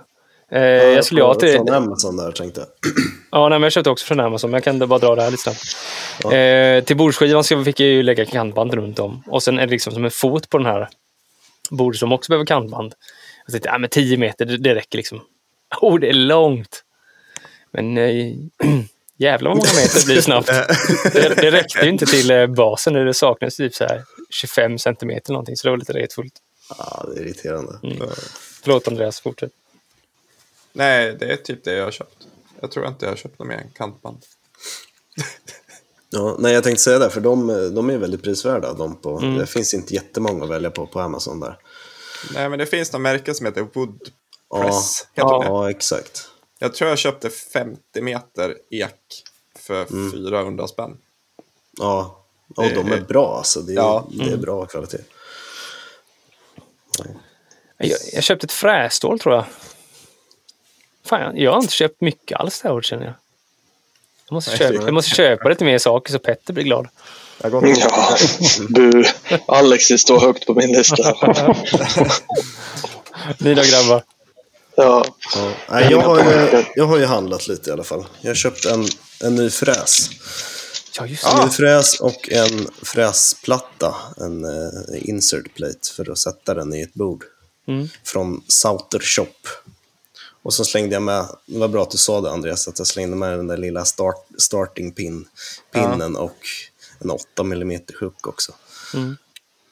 Men vad ska du sätta den sen då? Den ska jag sätta i taket. Ja, spännande. Nej, men jag har haft ett litet fräsbord som jag egentligen bara har gjort ett hål i och skruvat fast fräsen, eller sänkt ner den egentligen. Det var en sån här rund fräsplatta på den devalten. Så jag använder samma bord, bara får det lite mer ordentligt nu. Kommer jag använda spånhanteringen som är till min kombimaskin på Robland-fräsen. Så jag har ett anhåll som är ställbart i sidled och djup och allting, och får bra kunna koppla den till spånsugen direkt. Smidigt. Nej, så det måste bli ett jäkla lyft. Ja. Det måste jag säga. Jag gjorde ju sånt här, klassiskt fräsbordet. Det är ett skåp där man kan öppna en lucka där fräsen sitter, och sen satte jag en sån här, köpte någon sån här anslutningsgrej från Svedendro som det går upp en 63 mm slang till anhållet, och sen är det 10 mm eller 100 mm hål in i skåpet. Alltså den suger så jävla bra med spånsugen. Alltså det blir typ inga spån överhuvudtaget någonstans när man fräser. Om man fräser åt i rätt riktning liksom mot anhållet. Det är helt damm och spånfritt överallt. Sjukt bra. Alltså. Men upplever du att det mesta tas från den 63an som är liksom från ovansidan? Nej, den suger underifrån också, även om den sitter fräst. Då sitter ganska tajt i det här liksom hålet, så är det liksom, man märker att den suger jättemycket neråt, och det blir nästan ingen spån kvar i skåpet heller, utan det lägger sig lite längst fram vid luckan. Det går säkert att få till genom att sätta någon så här grad, alltså att man sätter något lutande plywoodskivor på insidan, men jag upplever att det höfs liksom inte. Den suger typ allt. Det märker jag på min sån låda där, att det samlas liksom lite i botten. Ja. För jag satte min port kanske lite för högt. Jag satte min precis mot, så att liksom botten på den här 100 mm hålet är liksom, går på botten i skåpet. Så det funkar sjukt bra. Svinnöjd med det där. Smart. Jag satt ju mitt på sidan liksom. Och bara för att jag inte visste hur det skulle bli med rören när det är på undersidan sen när jag bytte verkstad liksom. Så det var ju mycket bättre att bara sätta det rätt under, tror jag. Definitivt. Ja, det hade nog jag också gjort om jag hade haft en låda som hade suttit alltså fritt så att den hade suger liksom, för då får den ju liksom ner allting liksom direkt, men nu har jag har ju lådor under själva liksom skåpet där fräsen sitter.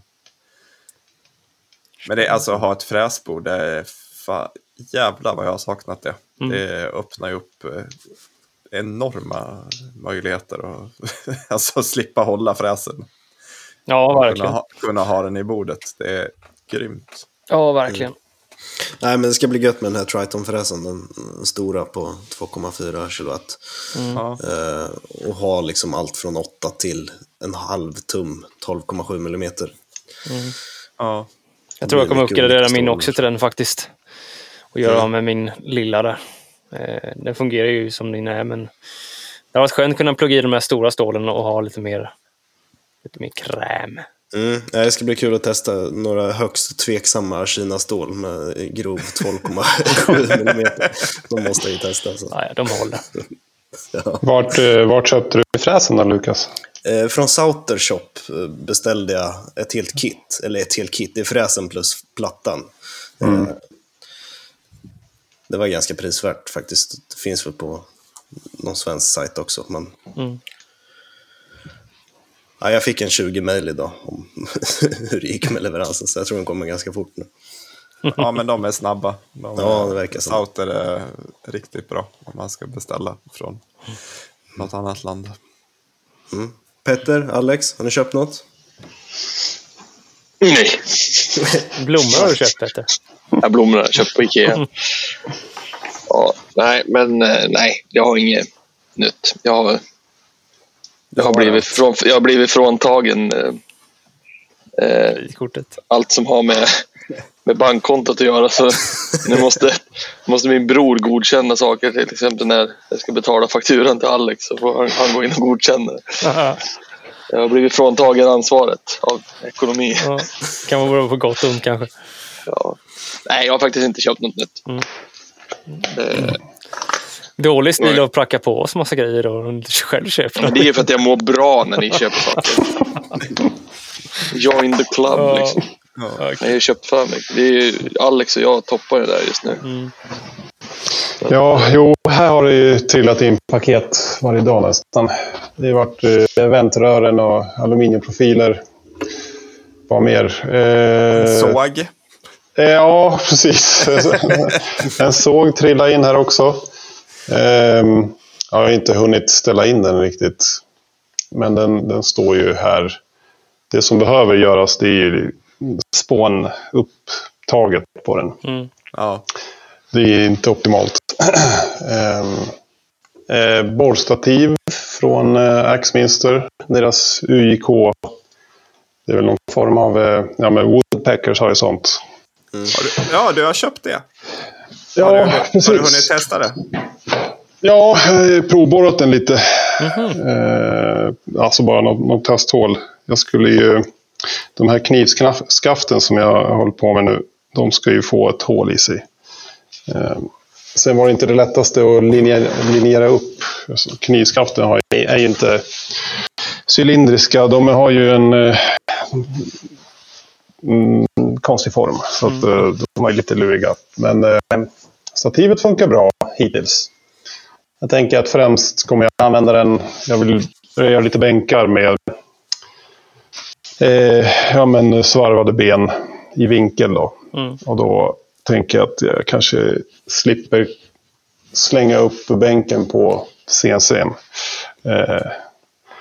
Det blir lite annat när man ska ha den i vinkel på typ en 1,5 meters bänk då. Lite frässtål, ja. Det är mycket. Men det ska väl lugna ner sig här snart, har jag tänkt. Ja. Fan, ska du lycka till med det då? Ja, ja tack. Du får göra som Petter, någon annan får ta hand om din ekonomi. Ja. Spännande. Jaha, men grabbar, har vi några rekommendationer då? Ja, jag har en. Bara så här direkt. Shoot. Gå på möbelmässan. Nu, det här avsnittet släpps ju på fredag morgon. Så det finns ju faktiskt 2 dagar på sig att gå. När ni hör det här. Om ni lyssnar redan på fredag. Kan du komma förbi och prata med mig? Woohoo! Ja, ni kan träffa Petter. Jag är skitrolig. Nej, men man kan få mycket rolig inspiration. Jag har fått jättemycket inspiration idag. Det finns massa grejer jag vill testa efter jag har varit där och kollat på saker. Så det var kul att se. Kul. Då kan jag göra en rekommendation då? Ja. Nej. Då kan jag Jo, det kan jag visst göra. Men lite grann för folk liksom som har kanske lite intresse av att komma in i CNC-grejen och se vad man kan göra. Så någonstans där jag började och där jag även fick kontakt med Lars, min designer, som designar grejerna tillsammans med mig. Han började ju lite grann också så här på hobby. Det var så vi träffades på internet och så visade det sig att han också var granne. Men han gör något, det är ganska populärt att göra plywoodmöbler, alltså med byggritningar. Flatpack byggen liksom. Så han har gjort massa ritningar på, som han säljer på Etsy. Och där kan ni få, ja, dels så kan man få inspiration för att göra vanliga möbler också, men då kan man faktiskt se vad mycket coola saker man kan göra i flatpack-format. Jag tror även Alex, du har ju köpt någon ritning av Lars också. Ja men jag började köpa, jag hittade dem på Etsy när jag sökte där, och sen visade det sig att det var du som berättade, han bor ju här. Ja, det är han som designar mina möbler också, eller våra möbler. Nej, men CNC Flatpack kan de gå in på. Du kan ju länka sen. Det är han alltså. Ja. Det är han. Så att han har ju sålt, jag vet inte hur många ritningar han har sålt, men han har ju sålt i 99 olika länder. Oj. Så att det är sjukt mycket olika folk som köper ritningar och gör möbler. Så, och det är mer att där ser man ju faktiskt vad man faktiskt kan göra med en CNC. Man behöver inte ha en jättetokstor CNC-maskin. Man kan ju dela upp grejer och göra lite grann, även om ritningarna kanske är för en större maskin eller en mindre maskin. Eller man tar det man hittar och anpassar. Så där kan man faktiskt gå in, även om man har någon lite mindre CNC. Jag måste berätta, det var lite roligt. Jag stod och pratade med honom jättemycket om det här idag. Han säljer de här ritningarna för 100 kronor styck, tror jag. Ja, 100-120 kronor styck. Ja. Men han har så bra renderingar, så det var jättemycket amerikanska kvinnor som hade köpt hans ritningar och trodde att de skulle få en möbel då för 120 kronor.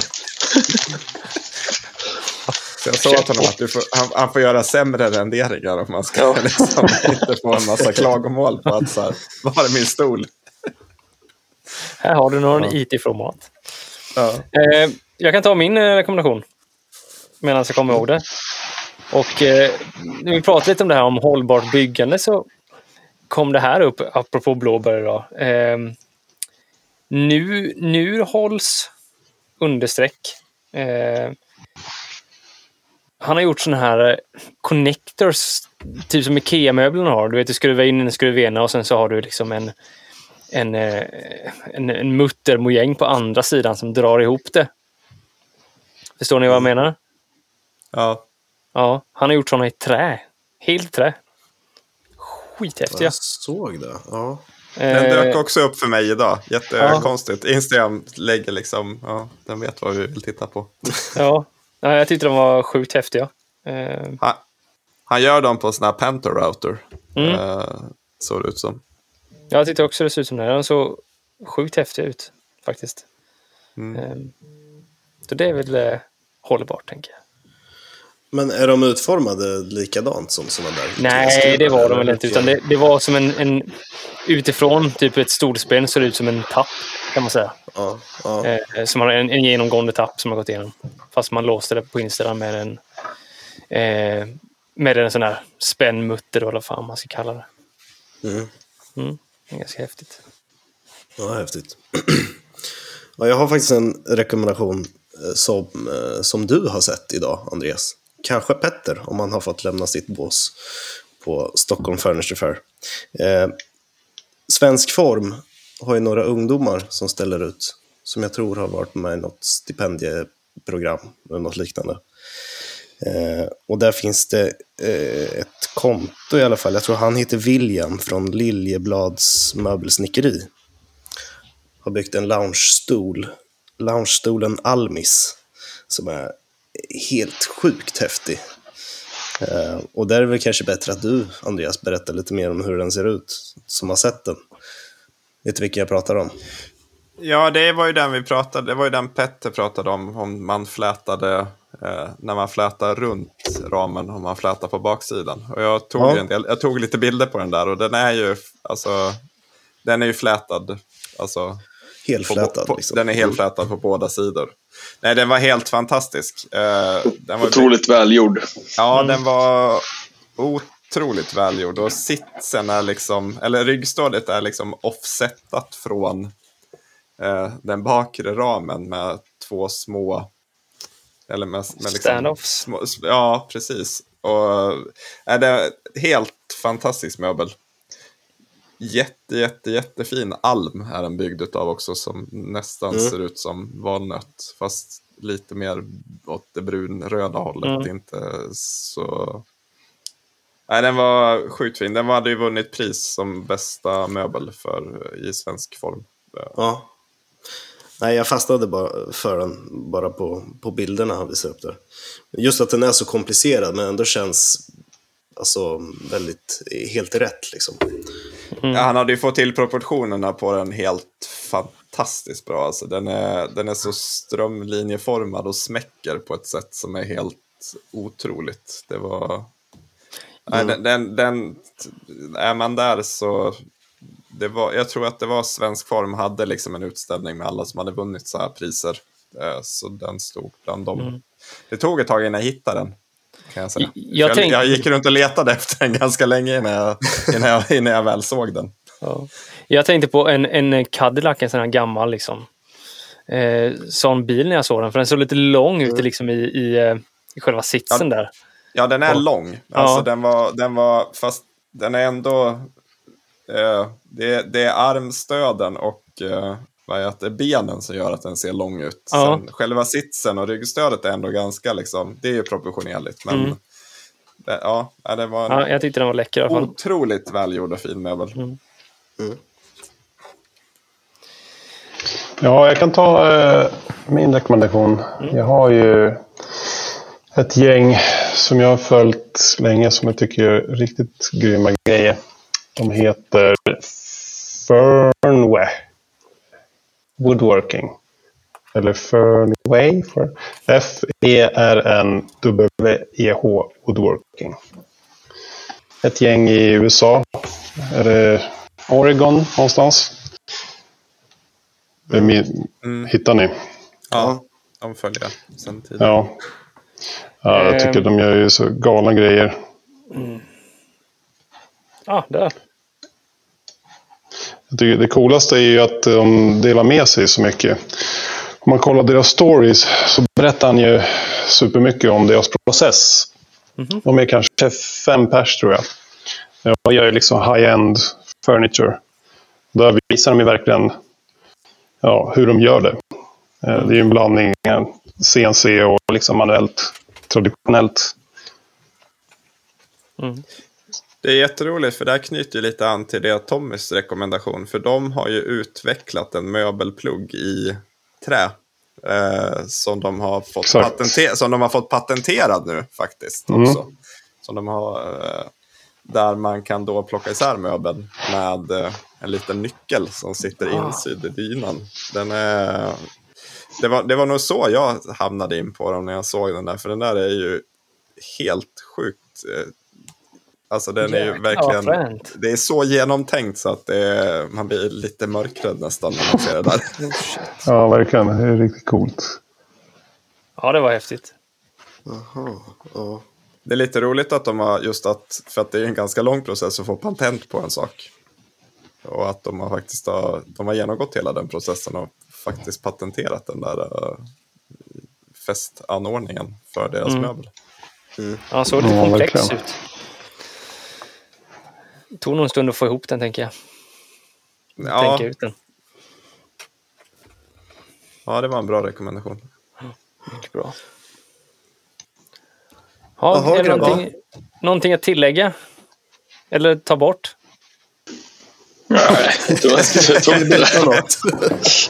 Nej, jag tror inte. Jag tror Petter har sagt det mesta, va? Ja. Ni kan få en egen timme med mig någon gång också. Jag kan prata med mig själv. Det här är Petters show. Ja. Yes. Nej, det är trevligt att prata med er. Detsamma. Ja, detsamma. Nej, men vi får väl önska dig Petter lycka till. Fortsatt på möbelmässan. Stå och tjata. Så öronen blöder. Kom förbi och säg hej. Ge fan i dumlen. Den är min. Byta några äckligare. Nej, men ta en dumler och ta inte en näve som hon gjorde. Du får sätta upp en skylt. Du får sätta upp en skylt. Ta en per hushåll. En dumle per möbel. En dumle per möbel. Ja. Nej, men kom förbi och säg hej. Det är alltid kul att surra. Och vi surrar sig vid i vår lilla mysgrupp. Precis. Ändå. Så att vi hörs väl dagligen. Ja, ja. Ja.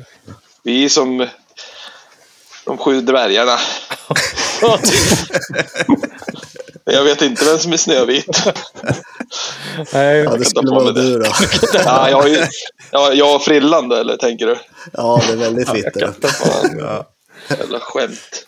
Vakna upp en dag och håret låg kvar på kudden. Då vet man att man har blivit äldre. Ja, ja. Ja, med de orden. Ja, avslutar vi den här showen. Ja, jag tror det. Vi säger tack för att ni lyssnar och tack för att ni stöttar oss, alla våra fina patrons som bara trillar in fler och fler. Det är ju fantastiskt roligt alltså. Hjälper oss göra det här varannan vecka. Mm. Ja. Och ja, jaga rätt på roliga och intressanta gäster till den här podden. För det tror jag de flesta uppskattar nästan mest med de här avsnitten. Mm. Eller så är det bara jag. Men ja. Det är väldigt kul att få prata med andra kreatörer i det här landet. Man får också följa oss på Instagram. Där lägger vi upp bilder på, efter varje avsnitt. Så ni ser också vad vi har pratat om. Mm. Mm. Ja, annars så hörs vi om 2 veckor igen. Så har ni bra så länge. Hej då! Stort tack för det. Ha det gott! Hej då! Hej då!